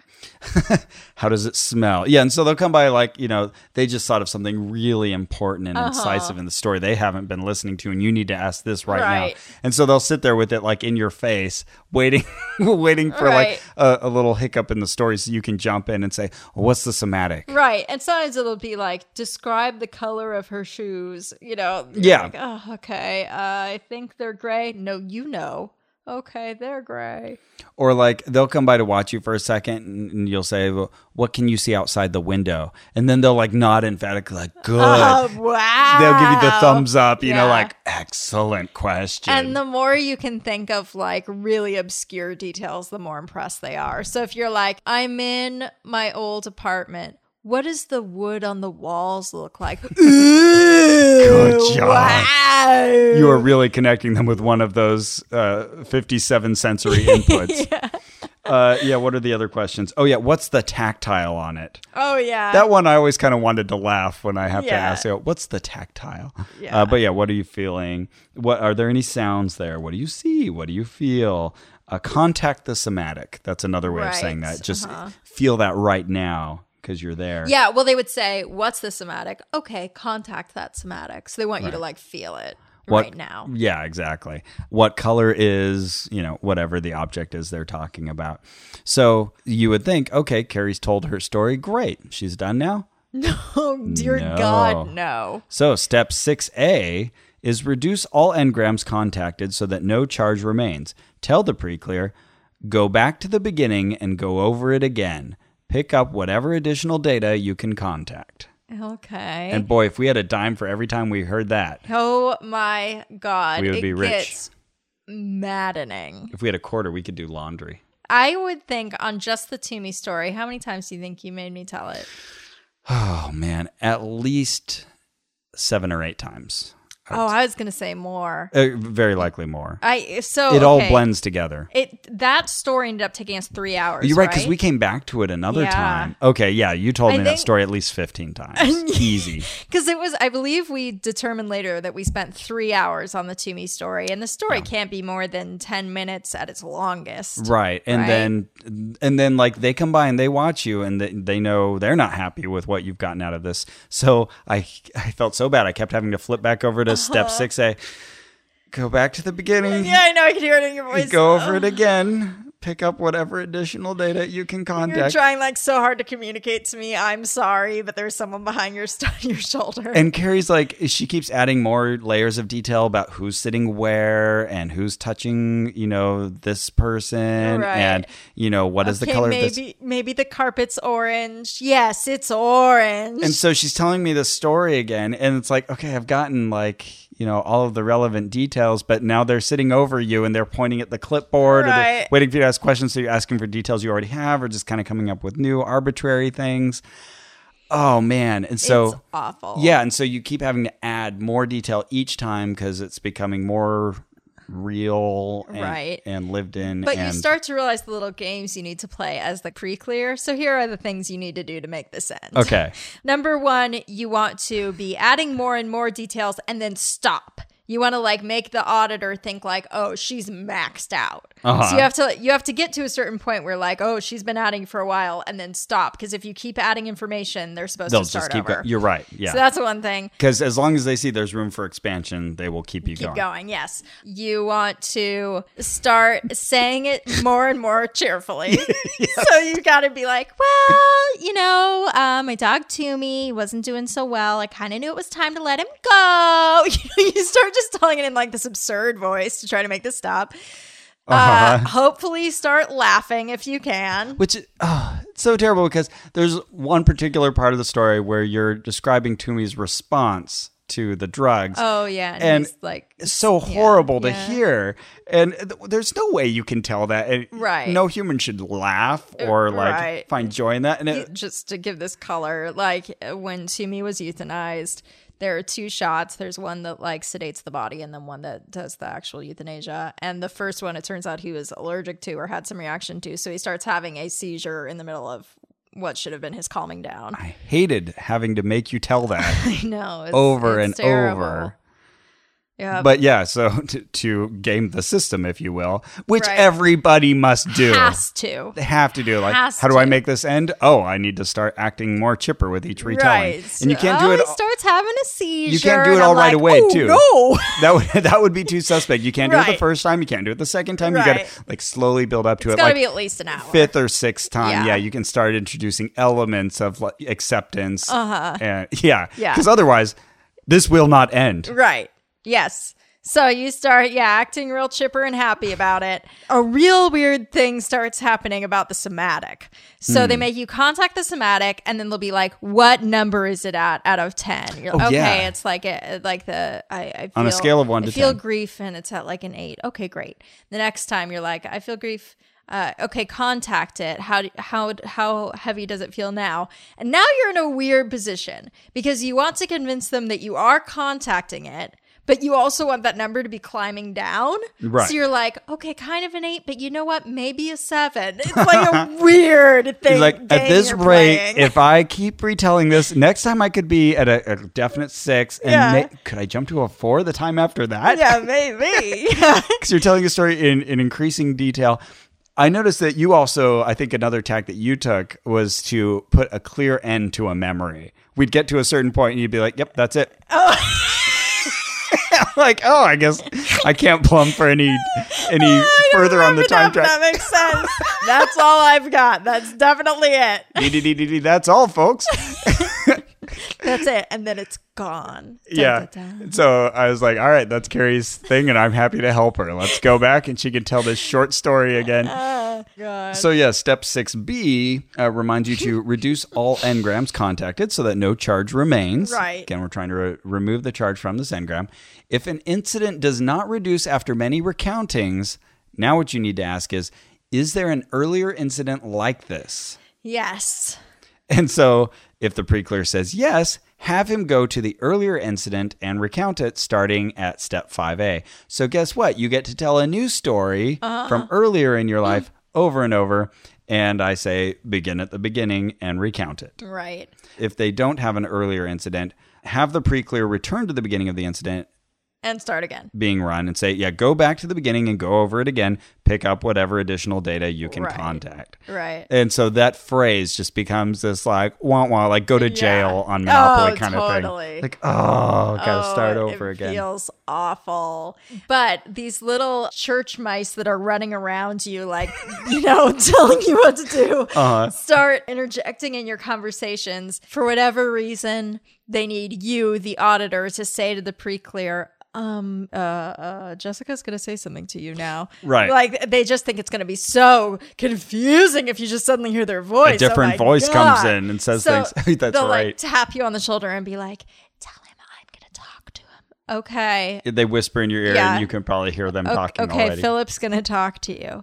okay, Ross. You're like, yeah, I know how talking works. It's okay. um, and then yeah, then they'll, they always start with, "How's this going?" uh-huh. f- fine. It's going fine. Great, great. Were we able to contact something? Oh, wow. And how are you feeling about that? oh, uh-huh, uh-huh. And they're they're the ultimate judge of whether you get to be Yes. done. Yeah. And so then, yeah, then you just begin at the beginning again, or you snap to an earlier memory. Oh, yeah. And that's another thing they'll do is when they ask you, is there an earlier moment, they will introduce this. oh, the snapping. Yeah. Yeah. Yes. They snap like right next to your head and go back to an earlier moment. And well, they- and also they tell you like uh, just answer me when I snap my finger. I think it's to get you out of like thinking too much. It's like don't think about it. Is there an earlier moment? Yeah. The, the very first thing that comes to mind. Right. So, yeah, exactly. You're not overthinking And it. then if you just say yes, because brains just do shit, and you might just say yes and Sure. not have a memory, now you're forced to make one up. yes. Okay, then they're like, is there an earlier memory like this? And you're like, well, like this? What, like grief? Like feeling like I didn't do enough? Which part of this am I looking for? right. You know? Right. Like with the Toomey story, I felt a thousand things. I felt like I had done the right thing, but I also felt remorse, but I also felt grief, but I also felt peace. What am I looking for? I think for the your first retelling of this, you went at least two hours with your eyes closed. and then and then we took a break and then we went back. It was Yeah. a total of three hours for the Toomey story. But yeah, in that first one, you went on that long before they got to a point where they were happy with you ending at that time. Yes, and then what happened was then we went on a break and they asked me how it went. Well, hold on though. Okay. We've got to get you out of this. You're still Oh. Yes. you're still in reverie. You're You recounting. never want to end on a bad memory. This is where you're like, yeah! It's like when finally your friend says to you, okay, let's think of a pleasant memory. Yeah, yeah. Something that made you happy. And then you're like, oh my God, it's ending. It's Uh-huh. ending. I might good, only have we're- to tell this story three times. yeah, we're not done. There is a light at the end of the tunnel. Though. Right. So yeah, then you think of some happy moment where you won an award or Yeah. Yeah, they often give the example of pride. Like sometime you felt really proud, maybe you won a spelling bee. Uh-huh. Like, uh, what? Okay, I'm just going to think of kissing my boyfriend. Uh-huh. yeah, whatever it is, it can be any time, and so Uh-huh. yeah, that's nice. And then you have to usually retell that an arbitrary Yeah. number of times. Yeah, but more around like three, Three. than like ten. right, Yeah. totally. And it can be real short. It can be like I have my dog in my arms, and I think, oh, I have a real family now. And then you're like, oh, what color shirt are you wearing? Purple. okay, great. yeah, yeah. like it. Let's throw in one somatic or something. All right, good now. Then and only then, uh, once the person has gone through maybe one or two happy memories. I think maybe we once had three happy memories. Uh-huh. Then you get to step seven, and you tell the pre-clear. Come to present time. In step eight, then you make sure by asking the pre-clear, are you in present time? can you imagine if you said no? Nope. All right, start at the beginning and beginning. That would be the ultimate, Oh my like, screw you God. for not saying what you're supposed to. yeah. um, You'd only do that once. yeah, for sure. So yeah, the pre-clear says yes. And step nine, tell the pre clear, canceled. and then watch her laugh. Uh, Yeah, we both started like really laying heavy on that word. and then step 10, restore full awareness of the pre clear surroundings. Tell the pre clear, when I count from five to one and snap my fingers, you will feel alert. Five, four, three, two, one. And, and then, And then you've completed your co auditing session. you open your eyes. Your friend is sitting there looking so sorry, and the- one of the guides is kneeled in front of you, looking at you like you just had like an amazing experience. or yeah, huh?" or you just came out of surgery or something. Yeah, like some yeah. major thing has just happened. you're like okay. And after you've had your eyes closed that long, your eyes have world looks adjusted. bright. Mm-hmm. Yeah, so everything's like super bright and you're blinking and it's kind of hard to see. Oh, wow, okay. Yeah. Oh, I'm still in this room. That's right. And and you've been kind of hearing the other people sitting nearby telling their stories, but still it's like, "Oh, yeah, that's right. They're there." And then yeah, and then they're like, "How did this go? Oh wow!" Now I made the deep and disastrous mistake. Okay. when they asked me how the Timmy thing went, I was like, "Oh, it was good. It was good." And they were like, "Do you feel all better?" or something like that. And I was You're like, like, "Oh, I'm still sad." "Oh, well, you know, it's still a sad story, but yeah, I feel better about it than I did." Oh, nope, back under the knife, lady. yeah, not the right answer. Oh god. So then we had to go back and do it for 50% more time. you did your first retelling and then Another hour. and that's another thing like your voice gets just so tired my throat was Yes. parched after my Yes. first session We had to keep going and getting water. And oh my god, you go and you get this water, or maybe you would take a, a bathroom break.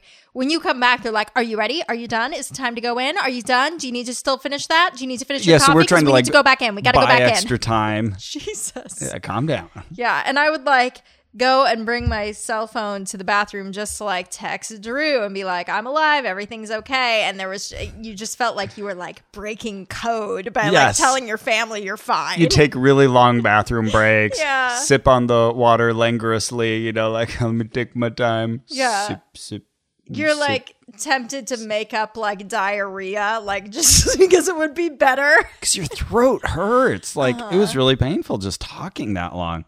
Yeah, my first session was, I think, about two hours and painful. And it wasn't a painful memory. It's something I've told people about before, but um, it was the time I nearly drowned when I was a kid. Right. So, yeah, it was a story. And I had little pieces of data, but I was like three or four. Right. You know, so it's one of my first memories where I actually have some like kind of visual recollection. And you know what you were doing? This is another one of the little tricks that you caught on to pretty well was acting at first like things are foggy and then being like, definitely her swimsuit was yellow. Yes. yeah, absolutely. And This time I see it perfectly. And it was annoying because, first of all, their understanding of memory is complete nonsense. Uh-huh. Every there's been so many avenues of research, and memory is not that good. yeah, it's it's, yes. it's not a it's downright bad. it's not a tape that you can play back. You know, we don't have these perfect recollections of everything that happened to us. And we definitely don't have a time track. And every time you recall a memory and run through it, it degrades. 'cause Yeah, you're actually making it worse. yeah, you're pulling it back into kind of working memory and you're adding pieces to it that, you know, you saw on a TV show or you remember from Right. something else or you're just kind of fabricating on the spot. And that's what they're actively having you do in Right. this auditing session is dickering with your former memories, Right. putting them back in.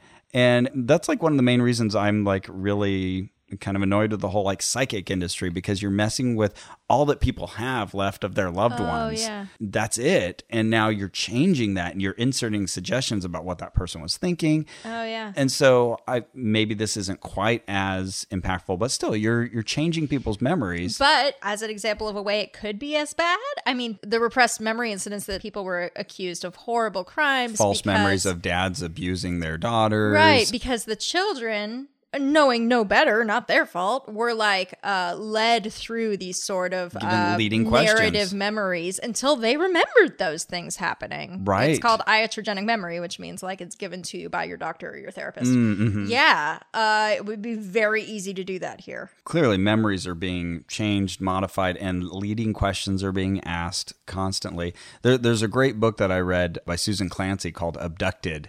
And she was looking into false recovered memory syndrome and she was using alien abductees as her control group. And then she just realized there was so much interesting content there. Great book. Highly recommend it to all our listeners. Elizabeth Loftus also comes to mind. She's like the, Mm, yes. the expert who's On often, memory. yeah, a memory expert who's often called to uh, be an expert trial witness, um, especially in cases of, because uh, reclaimed memory memories. stinks and and eyewitness accounts are not worth much of anything Yeah. so uh, anyways yeah so th- this was frustrating because i'm going back to this earliest memory and i yeah i tell it first just kind of as i do remember it Mm-hmm. and then i'm being poked and prodded to add all these additional details that i just know are wrong The one thing I will say is at least at least the auditor is not supposed to add too much detail. Mm-hmm. So you are at least like adding the things yourself, but you can do enough damage that way. yeah well, even asking a question like what color is her swimsuit Right. you know It's nah. just changing things. yeah, I've oh no, for sure. I have no idea, and me making up an answer is just going to take me farther from the truth. Totally. I guess I was just saying that because uh, I do want to absolve them of the um, the accusation that you could be like, did your dad abuse you? That would be a question Sure. that didn't you You're know, right. belong there. But You're right. That's fair. And if they're doing their job right, they wouldn't be asking that that kind of leading question. Yeah. So uh, yeah, so I told the story many times of my sister saving me in the pool, and yeah, then I couldn't remember. I didn't think I was resuscitated, and my dad confirmed later, like, no, I'm pretty sure you weren't. He wasn't there at the But moment." I got you to the place where you were like, yes, I was resuscitated. Yep. Yep. sure, got to 'Cause tell you're the just story. Like, oh, They this need more part's details. missing, and apparently you need it. Sure. it was uh, exhausting, and I told it over and over and over again. Yep. Until I was very happy about this. I'm so glad. I mean, Yeah. that was pretty funny. That, oh uh, boy, almost drowned. that I nearly drowned. Oh, Great, I wish I too could do it funny. again. Too funny. Anytime. One of my favorites was I don't remember what memory came before this, but I said, "Can you think of an earlier uh, or another time you felt like this?" And you said, "Yeah, um, I remember being lost in a cave." Yes. So you start t- describing this cave, and this one guy who we came to adore, I'll call him Junus. All right. So I'm gonna call him Junus. My name is Junus. I'm not no Weezer song. Thanks for all you've shown us. You've never heard my name is No. Jonas? Uh-uh. Okay, never mind. Sorry. So Junus is like kneeling next to us, and as you're talking about the cave, he's like, he's like Yeah. making like he's pounding his fists, and he's so excited, so excited, so excited, because he thinks the cave is gonna be your mom's womb, Uh-huh. and that this is gonna be a prenatal, and he's so excited, and then he's like, yeah, I told the story of getting lost in the cave ad infinitum at this point. And so then he snaps me to an earlier memory. Yeah, and I say, oh, well, it's dark. And yeah, that's where he gets so excited. He's like, Uh-huh. "It's well, wet." what do you hear? Uh, oh, I hear like a drip, drip, drip. Yeah, because I'm thinking of being inside a cave where I was Mm-hmm. lost. So yeah, he was so excited. He thought I'd gone prenatal, and I was like, nope, not doing it. Like I Yeah. just, I don't, I don't want to make up a prenatal memory Yeah, right yeah. now. Screw you. Yeah, we try to be as honest as we can, and So, you didn't have that memory. I revealed it, it was a, a cave again. yeah, it's still and the he's cave. Uh, So crestfallen. So anyway, so we went through this for hours, and then we kind of learned strategies to make it stop Mm-hmm. because it was dinner time, and and you're doing this important process that you can interrupt, and yet you have dinner time, Right. And so, how do you make people stop in time to go get their dinner, Right. Uh, so that's tricky. But yeah, we did stop, get dinner, went back, did more. So here's what our dinner oh was. yeah, what's on the menu? We each got two veggie patties, a bun, tomatoes, pickles, no sauces, no like Mhm, yeah. Um, No, all dry. green beans. I'm still calling this our best meal. yeah, oh for sure, green beans, Veggie and patties, not some- bad. and some plain rice. And yeah, we're like, yeah, all right. Knock at the veggie patty. Thank you. Almost, yeah, almost a sandwich and almost sides. Thank you. Okay, so then we go back to auditing and we're like, uh, shouldn't the class be done by now? Because Mm-hmm. it was supposed to be 9 a.m. to 6 p.m. We're already well past that. We were there until 9 p.m.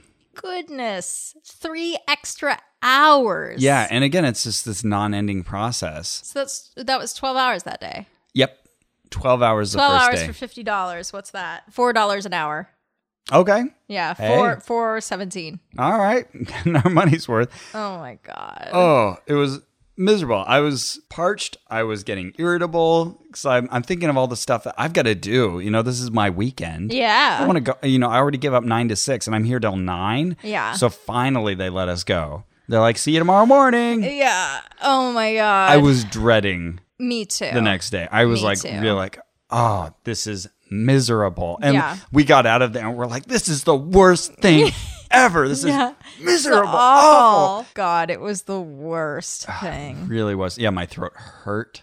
uh-huh me too And I was just I came home and drank some tea sore and tired. and then we had to be back in 12 hours Yep. Actually, and that time didn't they say if you can get here a little early, that's good. They told us like breakfast starts at eight thirty, I think. Yes, that's Yeah. right. So we showed up like eight fifty or something. I, I showed up, I remember a little earlier than you because I hung out with Kira in the lobby there for a little bit. oh okay. And a guy, an older gentleman, came around with a basket carrying like a bunch of sweets from Christmas. Oh, the Santa Claus Um, guy. Yeah, so you had a bunch of like leftover Christmas sweets, and he was like, "Please take a brownie. Please, won't you take a brownie?" It was like really weirdly begging, so I was like, "Sure." It was eight thirty a.m., and then he like stood and watched me eat it, so I like had to eat the whole. Oh no. I mean, I didn't have to, but I felt like the social Brownie pressure to eat pressure, it. So I was yeah. like, oh, okay. And he was Now I dressed as feel kinda Santa Claus? sick. No, but it was that guy because same guy she who was- told me that. Yeah. Gotcha. Okay. Now, Ross, I want to hear about your second day. I want to hear about it so much, but you know what else I want to hear about?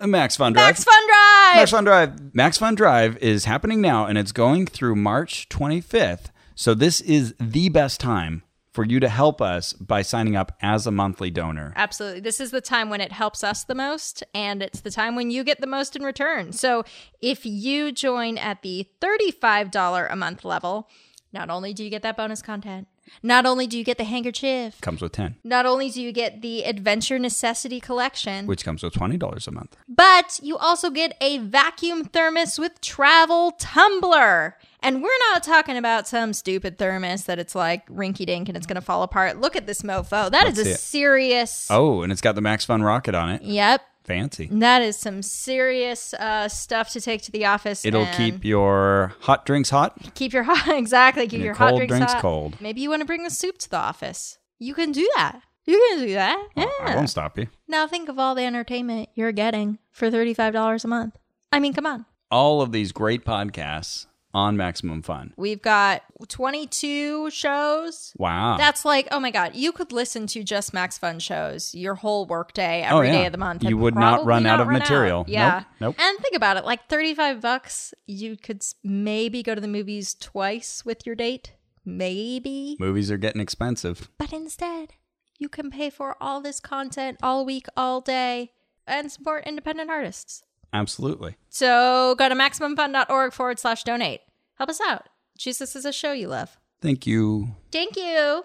Okay, Ross, what were you going to tell me? So day two, we show up. You get there before I do. They give us breakfast again. Yep. uh, breakfast, which is again sausage, eggs, and plain bread. And oh, the- but this time yeah. I knew what was up and I had eaten breakfast. Smart. Yeah. Okay, you came ready. So this day they take us upstairs, and there's like a special auditing room. The chapel's being used for something else. Right. At that well, par- it's it was Sunday, so it's being used for Sunday service. Oh, that's right. They do Sunday services at, well, uh, we'll talk about this when we go to one, but uh Uh-huh. theoretically 11 o'clock. And uh, so we're upstairs, and there's a special room all set up with chairs facing each other. Yeah, I can't a remember. very hot room, as I recall. Carrie, contact the somatic. Oh, it was really hot. Okay. Okay. You're over overheated up there. huh? Yeah. Yeah, and you had kind of a view of Los Angeles out the window with if your eyes were open. Right, which they aren't. Your eyes might be closed for a few hours for no reason. Right. Uh, so yeah, we did more auditing, ran through more painful memories. And uh, at this point, I am making up so many. I need to go to the bathrooms. 'Cause- oh, oh my that's true. We took some God. we took some long breaks that second day cuz yeah, you just don't want to go do it again. And there's awful. But again, there's cheese in the hall. Thank God. Cheese and crackers. and uh, when I would get like a few seconds to myself to go out there and like pretend to eat fruit or whatever, then someone would come up and be like, Hi, you're new here. Let me talk to you. Here's some endless chit chat. Stop. Just give me two seconds. Do you know that Dianetics comes from the word dia, which means through? like, yeah, they're telling you the same things you've heard over and over oh my again. God. It's terrible. Yeah. It's horrible. Yeah, you never know which Sea Org member will be wandering around outside and start a new conversation with you. And then there are the people who like are suspicious of you. They see you, they don't know who you are, and they're and they're like, "Hi." That's always the are you default here look. for? Yeah, the, Yeah. the default look you get from a Sea Org member is the you know Suspicion. what? Yeah, what are you doing here? Right. Are you in your proper place? Right. Oh, where I'm- can, where I'm can I here- tell you to go? Right. Oh, I'm here for the dynamic seminar. Oh, oh, you are. And then you know you see their wheels turning. Real person, real person, real person. Wow, we got a real one here. And clearly, it's not common to see someone they haven't seen many times before. Right. So Yeah, I think that's why they're What's like triggering this? They're like, "Holy shit, this is a person who just showed up." My so, God. Oh, geez, I can't even remember. I, I went through like stories of uh, domestic dispute that I was witness to, a story about my shoulder hurting. Maybe that was the day before. I don't know. They're all blurring together. Yeah, this sto- and the sto- the baseball story, the story of you. What was it? It was like, oh, it was that you were a pitcher and you threw the ball so many times that your shoulder sort of hurt. Yeah, because I was trying to get rid of my psychosomatic illness, my, Oh God. painful shoulder, which actually is finally getting better, thankfully. Oh, probably thanks to audit kidding. you know what? Can't discount that. so, yeah, I'm going back to an earlier shoulder pain. So, I thought of a time I remember my shoulder being sore when I would pitch too much. So, So, then I had to get you to go through this. you get to like, hear about Ross's summer baseball Two camp. hours. Yeah. I remember I texted Claire after that and was like, I just had to listen to Ro- or make Ross tell this story for like two and a half hours or whatever it was. Here's the whole story. Ross was a pitcher. He pitched a lot. His arm started hurting. That is really the whole story. oh my God. Yeah. But yeah, it took up our whole Oh morning. yeah, I had to tell you about getting a shot that hurt really, really bad going into kindergarten. I got that tetanus shot that they kind of did wrong, and I started crying, and I Oh, kind of yes. knew like, oh, I'm six, and they think I'm just crying because it's a shot, but something's gone wrong. So, yep, made Carrie tell that for a few hours. Right? Why not? You know, that's a good example of one where I'm like, I remember the pain. It definitely doesn't bring me emotional pain or physical pain to tell you it now. So then you're just fudging it the whole time. You're like, yeah, it's like a seven. Oh no, now it's like a five. So, you feel like, okay, I feel like we're winding this one up. I'm going to start to appear chipper. Right. Oh, yeah. Happy? Now I'm almost Uh, laughing. Yeah, you know, it's funny. I still don't like shots all that much. Uh, This was the day that we met uh, Junus, actually. Like, he was up there and he was the IC, the in charge uh, for Dianetics co auditing. Mm. right. And Uh, he had read Dianetics four times. Wow. He told us a bunch of times. It's so dedication. you have to read it four times as part of the training. Yes, that's right. He was talking a bit about how he became qualified for that. So he was the guy coming by with a clipboard this time and leaning in and talking very carefully. And he he wanted to butt in more than most, like where he's like, you know, let her know that it's my turn, like that I'm going to be speaking to her. So yeah, he you got a lot more involved. So we had a lot of him. But yeah, this took us four hours or however long it was until it was lunchtime. I remember it was a late lunch, and I was like, I'm hungry now. And so, what did we get for lunch? We got what was my favorite, quote unquote, favorite meal. This is the one where I couldn't even look you in the face. I set it down in front of you and was like, don't look at Ross. Don't look at Ross. Because it was The six quiche. six french fries, Uh-huh. half an avocado, yep. and a ham quiche ham quiche, where the ham is like hidden. buried. Yeah. So they're like, oh, this looks vegetarian. Yeah. It's, we're eating through it, and all of a sudden you You're start. like, no, Just- that's that- ham. that's meat that's meat. right in there. And then showed it to her, and she was like, oh my God, I'm so sorry. I'm so sorry. But didn't give us anything in, to replace it, I don't think. Uh, not that I recall. I, Yeah. I ate my whole quiche. And then, all right. Oh, oh yeah, you might eat mine too. I don't know, but uh, yeah. So I ate six French fries and half an avocado. I am good on quiche for at least 10 years now. oh my god! I, I, one, I actually don't buy eggs either. right. But was trying to make it You were easy trying on to. them. Yeah. Carrie's, you know, willing to make concessions. But yeah, I- I mean, like, so this ham, is already good God, yeah, and not something her system is used to. I yeah, I wouldn't get it anyway. I think quiche is gross, but I, the first time we got it, I thought like, well, this will only happen once. No, what's with all the quiches? Why do you have this much quiche? I have no answer for that. Oh my yep, god! scooping out the avocado. I've never historically been a big fan of avocado. you Oh, that's right. Oh. But I ate it all. And we spent time during lunch talking again. I know we, I can't remember if it was the morning or if it was at lunch, but we had a long conversation with Roger. Uh-huh. He came over to check up morning. on our on our status, and you got to meet Ben briefly. He came by Yep. to say hi to us that Those second day. bloodshot eyes. Yeah, but was a sweet guy. Love, Oh, yeah. love Ben. No, I think he was just real tired. And Roger took a long time to converse with us, and Yeah, he, he did. He was going Answer a into lot of details questions. of like the church structure and its management structure. So he was telling us about like the nine different divisions, and then how they manage businesses. And you and I just kept cracking jokes all throughout, Right, and And, he- you just kind of like pause and like, I will wait for this moment of humor to pass.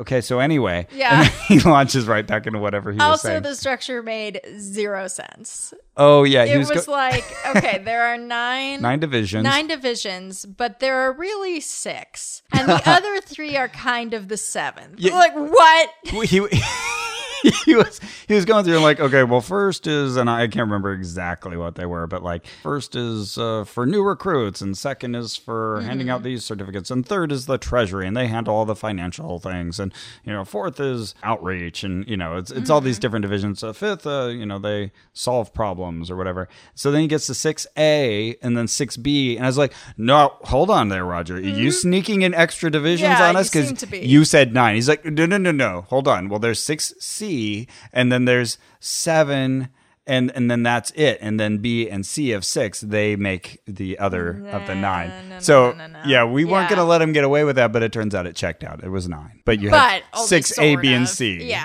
because somehow they were kind of grouped together.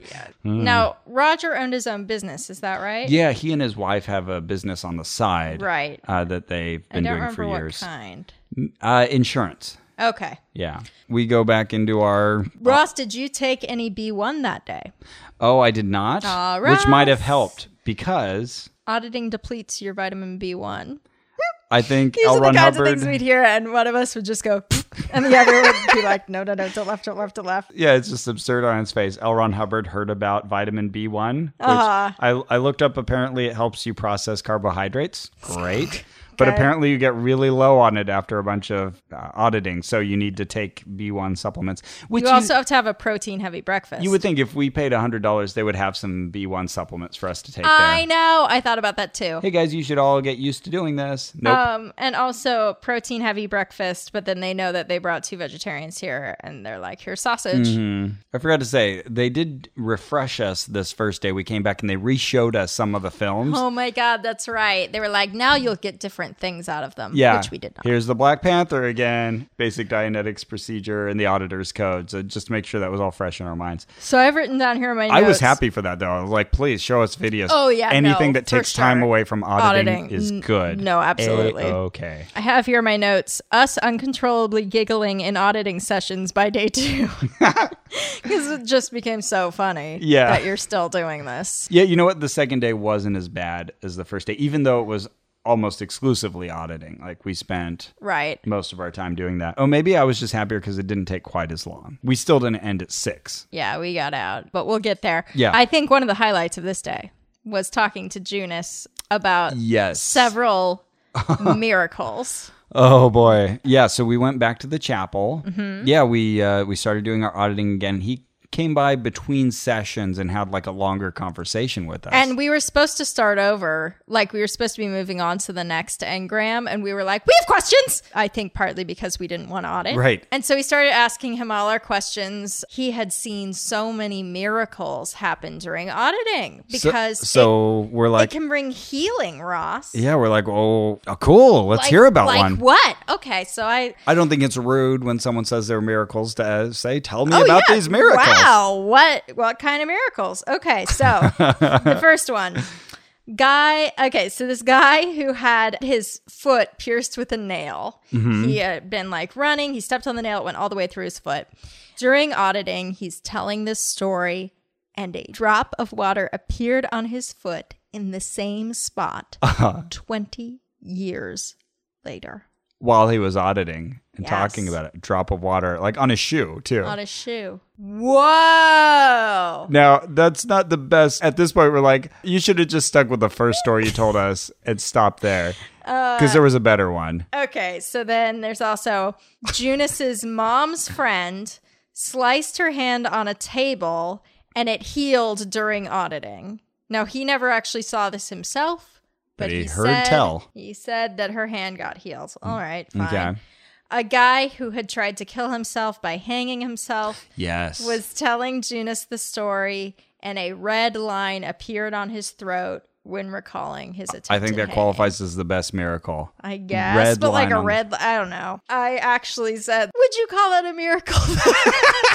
Oh yeah, we, you called him on it. It was hilarious, and Um, I did burst out laughing at one point, and I had to like turn it into a cough. I was like,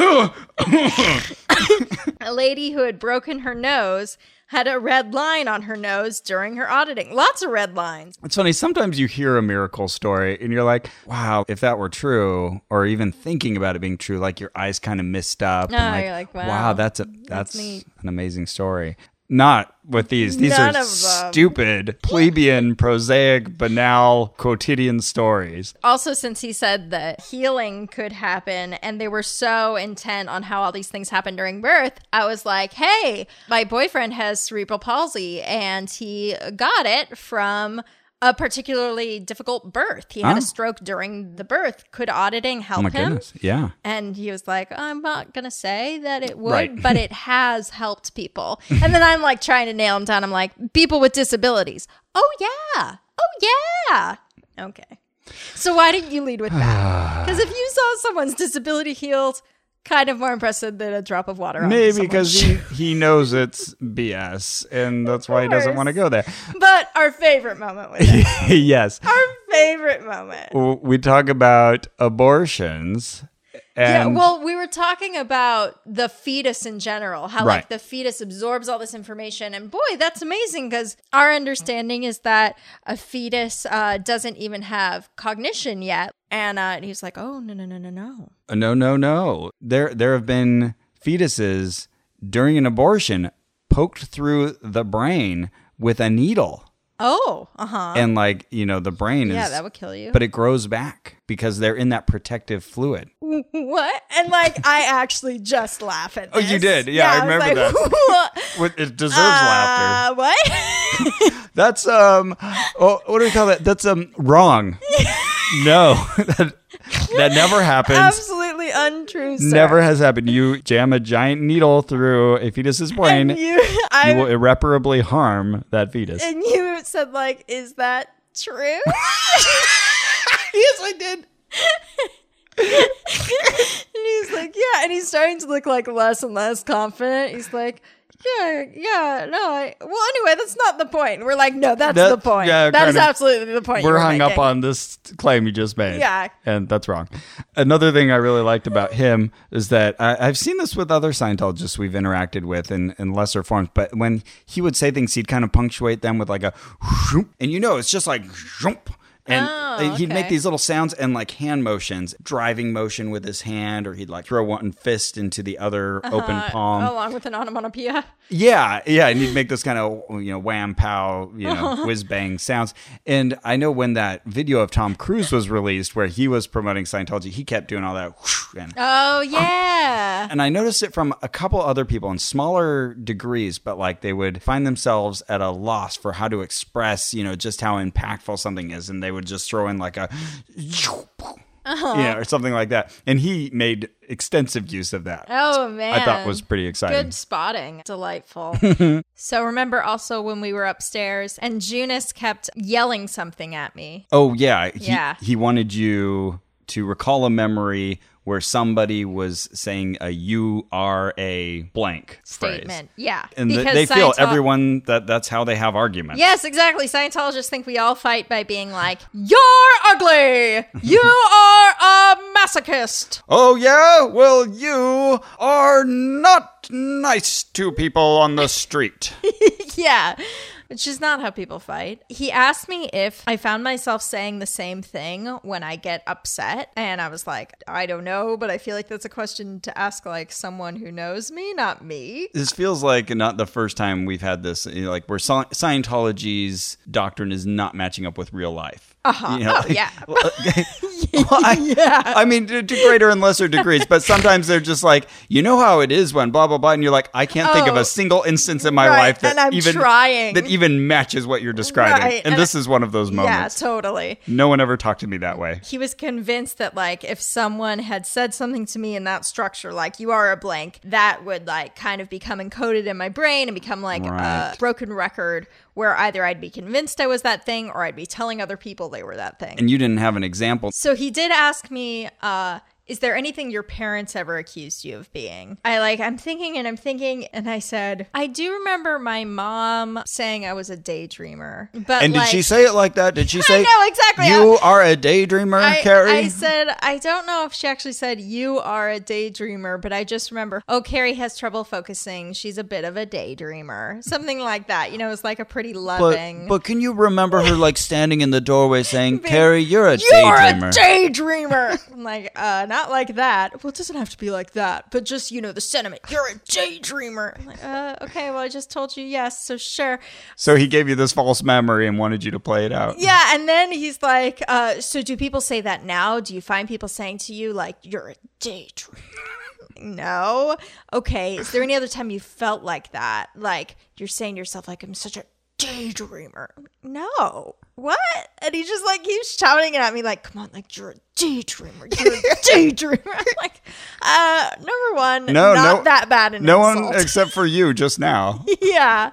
And then you start like trying to grasp at straws. Uh, well, okay, I do. I think like a lot of creative people, like I tend to have trouble just like focusing my projects Mm-hmm. and not letting my mind wander and stuff. But on the flip side, like that's what makes me the kind of worker I am, and uh, it's fine. This you know? is another Scientology common thread where someone's trying to get something out of you. It's not there, but you want to help them out because they're in Right. this awkward situation where they need it Right. to complete their task. You're like, okay, well, maybe sort of this. Sure. Uh, yeah. Okay, let's say let's say I do have that memory. Yeah. So the so then he's like, okay, okay, well, uh, maybe that then. You're a daydreamer, and that's why you could never get anything done. But yeah, we never like got to whatever memory was supposed to come even earlier. Where what? I'm in the womb, and someone calls me a daydreamer. I don't even know what you want from me. The end. Okay, uh, that's fair. Anyway, things like this just happened all day. I, I think I know why that was so difficult for you. You're a daydreamer. Yeah. Like I've always said, Have you been saying that to me the whole time, and I didn't hear it? if you go back you and saying it while I was asleep? Were you saying it while I was getting an operation? you were at least partially unconscious, I think. Damn it, Ross. No, you if- should know better. If you go back and listen to every episode carefully, you will notice backwards. you will notice that I do say, "Carrie, you're a daydreamer" at least once in every single oh episode. my god. Boy yo yo yo yo that's my brain. Boy yo yo yo yo yo yoing. But yeah, we talked to him a little bit about his job. It's like this is what he does. He like oversees auditing. Yeah. And he had read Dianetics four times. He was very proud of that. I'd be too. That's like two thousand pages of reading, and then there was not an- including the glossary. That's another hundred pages. right.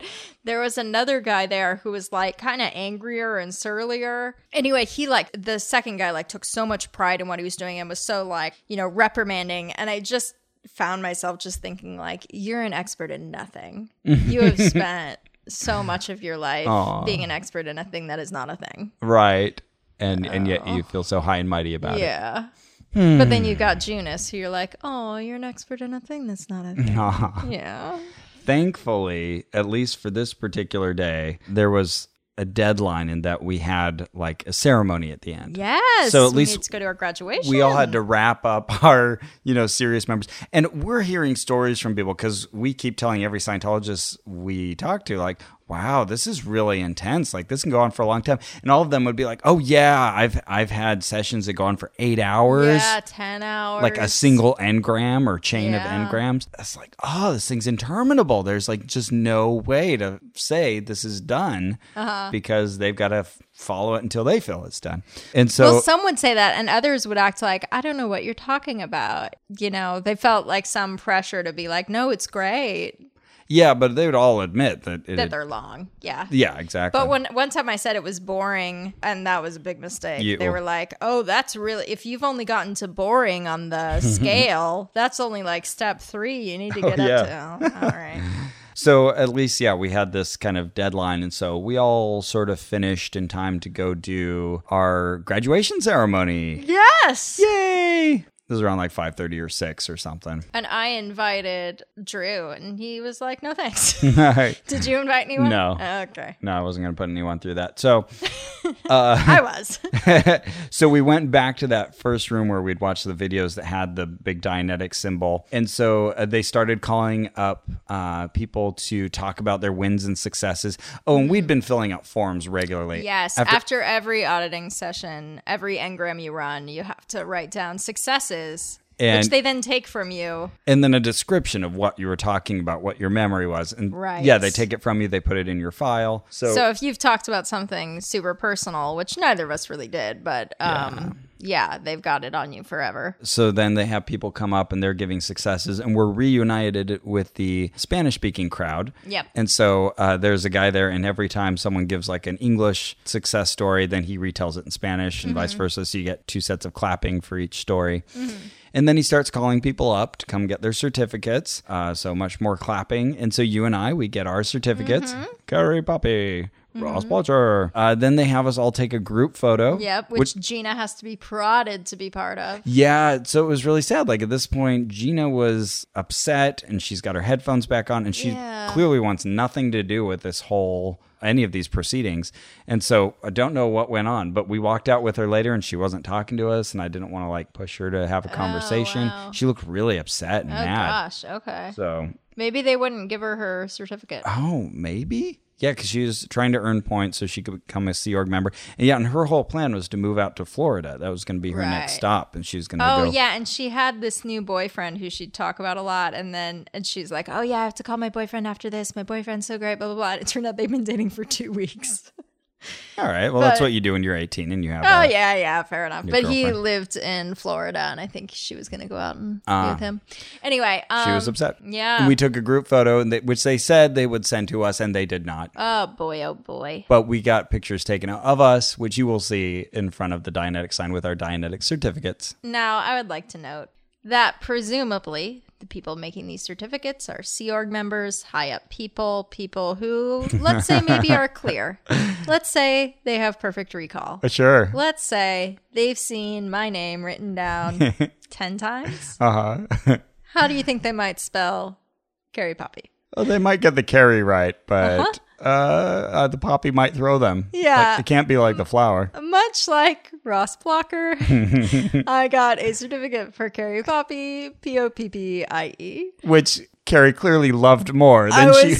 so happy. I saw it and I and I like stifled a smile and just thanked everybody. And when we got outside, I was like, Ross, you started laughing, and I was like, No, no, you don't know. they like showed you at room up, just burst out laughing. Oh, Oh, that was amazing. it was so good. and then the security guard saw us laughing, and we had to yeah, stop. we were like, Oh dear, No, we're not happy. We are. clear. Read this for us, Carrie. All right, so our certificates say Qualifications Division, Department of Validity, Mm-hmm. does hereby certify that Ross Blotcher has successfully completed the Hubbard Dianetics Seminar, Hey, oh. attested by the Director of Validity, the Keeper of the Seals, Mm-hmm. Ooh.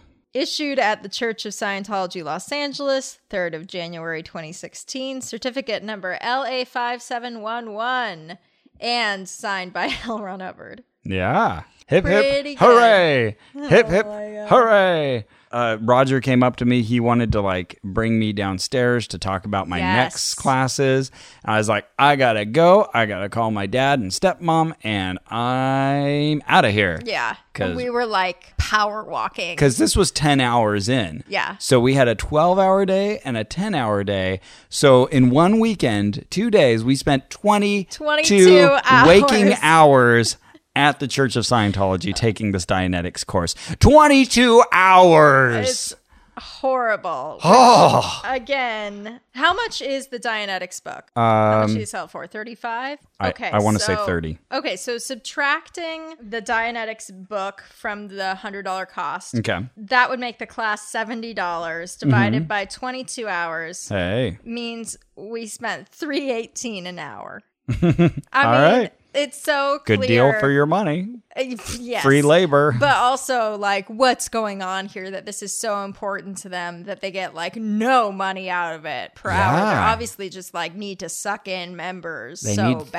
things to be happening and going on and they will fill your time Mm-hmm. forever and yeah i could have still been there i probably would still be there now but i uh, said i had to go uh, me too. And I was charging out of there. you have to get forceful about it And yeah, and they had a little after party too they're like come down to the yes, after I party know And there's dinner down there, and we were like, like, I don't we don't fucking want your care." dinner Yeah, whatever you have I think they. i'm gonna even get something said- better at home You know what? Yes, I remember someone said like, "I think it's pasta," Um, and then was like, "Oh, it might be beef pasta." Well, we'll find something. Uh, no, you won't buy. no no Uh, don't go scrounge to your kitchen Yeah, we don't want a quiche. As I was power walking out, I also ran into a woman who didn't recognize me and was like, "Hello, can I help you?" And I'm like, I'm leaving.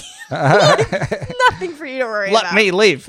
Um, oh, I'm, I'm here at the Dianetic Seminar. Oh, you are. Okay, that's fine. Oh yeah, and it was at the graduation ceremony that I asked about the volcano, and yeah, and Roger clearly looked a little uncomfortable by the question. He's like, "Yeah, I don't think that really signifies anything," but uh, you know, for those of you who get to OT three, I think you'll realize it signifies a lot. Also, you're not supposed to take any drugs of any kind when you're doing auditing. Oh, including yeah. aspirin. Yeah, they do warn us: make sure you're not taking any kind of psychotropic drug or um, or any kind of painkiller, drug. anything. Yeah. And it says in early stages of auditing, an individual may have medical recommendations to continue some sort of medication, but this is not usual. Like, what about our diabetic friends? You're just supposed to like not take his insulin while he's auditing? Like, What about my wife, who no longer has a thyroid? yeah, yeah. What And- about her? And will die if she doesn't take the pills. that seems like a bad idea. This is rare. Oh my god. A well-deserved slide whistle. So one thing we haven't mentioned yet is that as you get further along in auditing, you start to involve an e-meter, Oh yes, yeah. If you're gonna do it fancy, if you're gonna do it right, right? there should be an e meter involved to be. They're they're measuring the reactivity of Right, the, the- phaeton itself. It's the charge, the engram, I think, because they talk Ah, about how yeah. you have to keep running the engram over and over to bring the charge down. So I think once you get fancy, as you say, Mm-hmm. and you've paid some money to do it in the high levels, then you have a more professional auditor who sits there with you and has you hold the e meter handles. And they measure the charge of the engram as it goes down. Right, so they can visually get this uh, representation of your progress. Right, this biofeedback. Of course, they can adjust the input to the e However they meter want. to get whatever kind of Very suspicious. reading they want. But sure. So, an e meter, for anybody who doesn't know, how would you describe it? Well, I would say it's an electropsychometer. Oh, wow. I hope you understand now. it's an electropsychometer, cutting edge technology, patented by Church of Scientology. M- Me. So it's this this meter that's like basically a rudimentary lie detector test. Yeah, it's like one third of a lie detector test because they're not measuring your respiration or heart rate, but they're just m- measuring the skin conductivity in your hands. Well, we'll tell you a lot more about the meter in uh, in some of our coming stories. Yes. But uh, yeah, there's an interesting history behind the device itself. After the Dianetics course, they did try to get us to sign up for co auditing. I'm trying to remember now if it was $500 or $750. I thought it was 500. Okay, let's say 500. You can sign up for this co auditing. And so then Carrie and I could both sign up for this. Do it together. And we could come in anytime. Anytime we want to sit in Anytime. this room and do something with each other. We pay $500 to sit in your room and Yes. then do the activity ourselves. Exactly. What? more of this horrible thing that we are really tired of doing. and that we could clearly do in our homes. we would then have the people there We'd to have the come. person who walks around and annoys you. That's what we'd have. would be helpful. And I think that was also related to the self study of Dianetics. So you could come in and read Dianetics Yes, that's at right. the org, and then you've got someone there to answer your questions. answer your questions, which really means there's some Sea Org member who's on call who gets called out of their bed at 1 a.m. and is like, "Someone's here. Someone's reading Dianetics. You got to go over there." You know. The- just one person? Yeah, but you someone's got to be there to answer their questions. yep. Get out of bed. That's go. my guess. I don't actually know, but that's my guess of what happens about that memory about telling the story about Toomey's death. Mm-hmm. To give credit where credit's due, I didn't have this experience with any of the other memories really, but with that one, I was really like, I do feel a little better about that. okay. I'm tempted to say that I would have felt just as good if I had sat down with you, not knowing anything about Dianetics, and Sure. told you all those details and gone through that story. There's no way you would have gone through that story that many times. You're right. Because I would have been like, Carrie, what's the matter with you? Are you okay? yeah. or if you were just like, wow, that's a great story. Can you go back to the beginning and tell it again and pick up any additional data you can contact? But yeah, I mean, there was some sort of, uh, Okay, it there's di- some effect of like just did feel telling, better. yeah, telling, I think telling someone you trust, Mm-hmm. you know, stories that are impactful for you and having them listen like really sympathetically. I mean, it's a Yeah. lot like talk therapy. That makes sense. Like just like I would say, confession in the Catholic Church. Ah, yeah. Uh-huh. is it's a cool idea. You know, like telling having someone that you can tell these things to helps get it off your chest. and- yeah, in some cases. yeah, that's true. There's a lot of provisos there, but yeah, I, I can see how that would be helpful. I I'm glad. Oh, thank you. Felt better for you. And also worth noting, I watched a documentary not long ago about independent Scientologists. So these are people who've left the church. They Right. disavow the church in most cases. Yeah. But they still believe in the tech. They still think Right. auditing works That's so and Dianetics work. fascinating. to Isn't that me. amazing? Yeah, like, all right, well, don't like David Miscavige, but still, this is legit. But yeah, one of the things that they just kept reiterating was like, well, if you do auditing, you will see that it works. So that's just it's just obvious that it Hmm. works. And it made me kind of wonder like, hmm, I wonder if some of these people have never had like a very good therapy experience or a very good confidant experience. So Maybe. this is maybe they might be right. It kind of works, but maybe in the same way that having a really great listening best friend works. and I think we've seen that with psychics as well, where Mm, you know sometimes just being able to talk to somebody is is what it takes to work through an issue. And yeah, it would be nice if people had the social network or close friends that they could do the same thing with, Right. Or you know someone they didn't have to pay money to. Uh-huh. And yeah, sometimes the cost savings goes away, and you get psychics who cost a lot more than say a therapist, would. right. Yeah, yeah. And that's when uh, you're not doing yourself any favors for sure. Because then someone who's untrained and yeah, if I'm going to pay someone to do what my friend might do, then I'm going to want them to do it better than my friend. yeah, yeah. yeah, I want them to have like some extra information gathered by the scientific body. Now, here's the thing you can do with auditing that's great What can I do? just annoy the living hell out of your friends. oh no. So what did here's- you do? Here's what I done did. Once I had learned how to audit, I had a couple people who were like, What's it like? And then I'd be like, Oh, do you want me to do it for you? Oh no. Oh, you're so oh, mean. okay.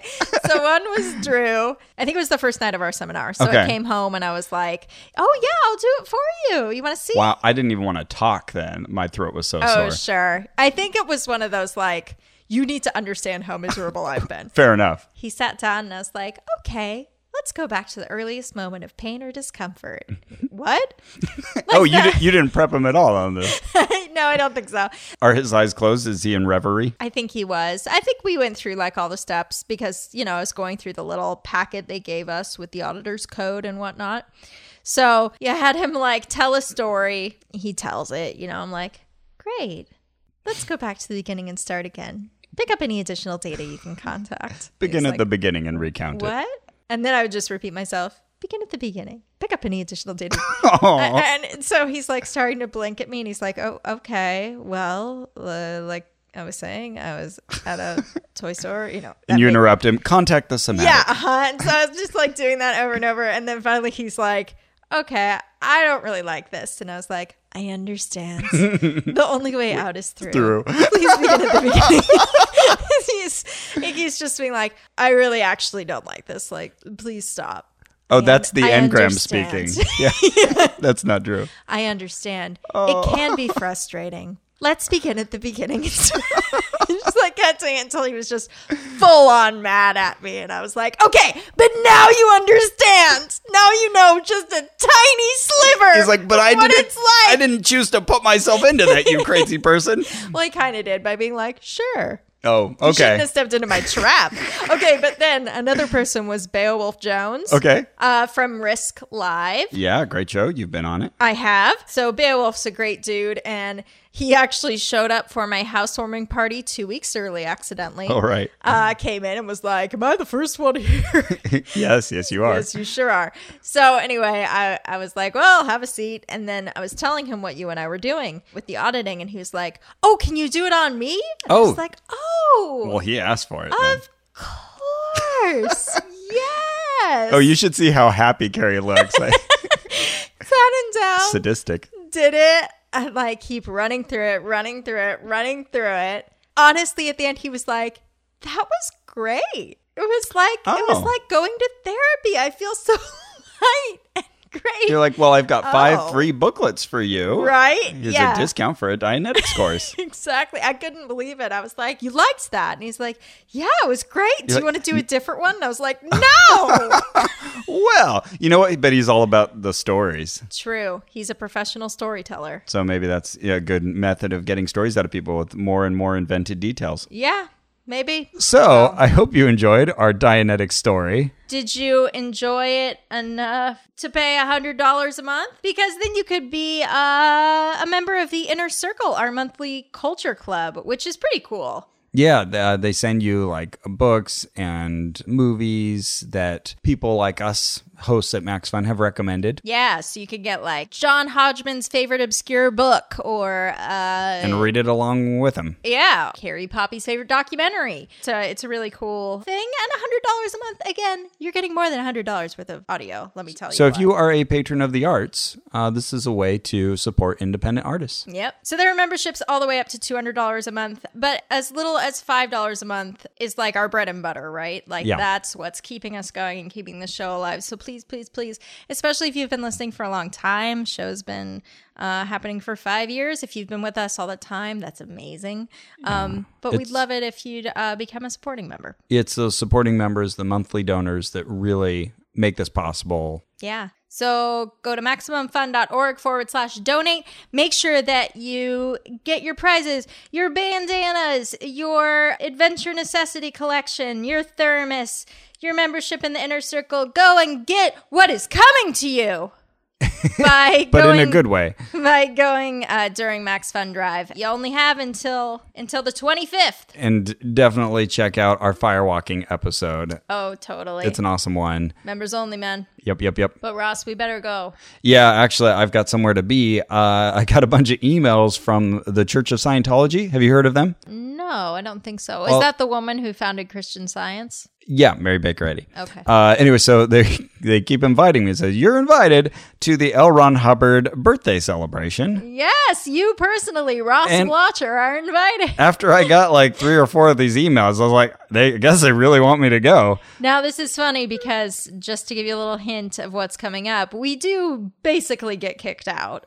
Yes, that's right. This does not end well. Uh, and yet you were invited. Now we get it. You were just on an email list that they neglected to take you off of, but you got an email saying you are invited to his birthday party and you are going. I clicked on it. I signed up, filled in my information, and said, "Sure, I'll be there." And it's semi-formal attire, so I'm wearing my. You look uh, very nice. Thank you. Wearing a dress shirt and tie. Uh, yeah, I can't be there. I have a pre existing commitment, but I'm um, heading over to the Dolby Theater, and we'll see what happens. Yeah, good luck, man. Thanks. And happy birthday. Yeah, happy birthday, LRH. Well, that's it for our show. Our theme music is by Brian Keith Dalton. Our producer and co editor is Ian Kramer. You can find us at MaximumFun.org. And uh, we have a Facebook page at facebook.com forward slash onrack. Where you can see lots of pictures as well. Yeah, including we'll put up uh, some from our firewalking episode, and we'll have a bunch for our Scientology Dianetics episode that Including you just listened to. Pictures of our very bad food. yeah, uh, we've got it all there, and uh, it's a great place to contact us and to have conversations with other listeners. So yeah, join in on the Facebook thing; it's fun. And you can follow us on Twitter at Oh No Podcast and call your mother. She's been worrying about you. And remember, It is better for the auditor simply and discourteously to tell a preclear to shut up than to have the preclear run himself out of the bottom on havingness.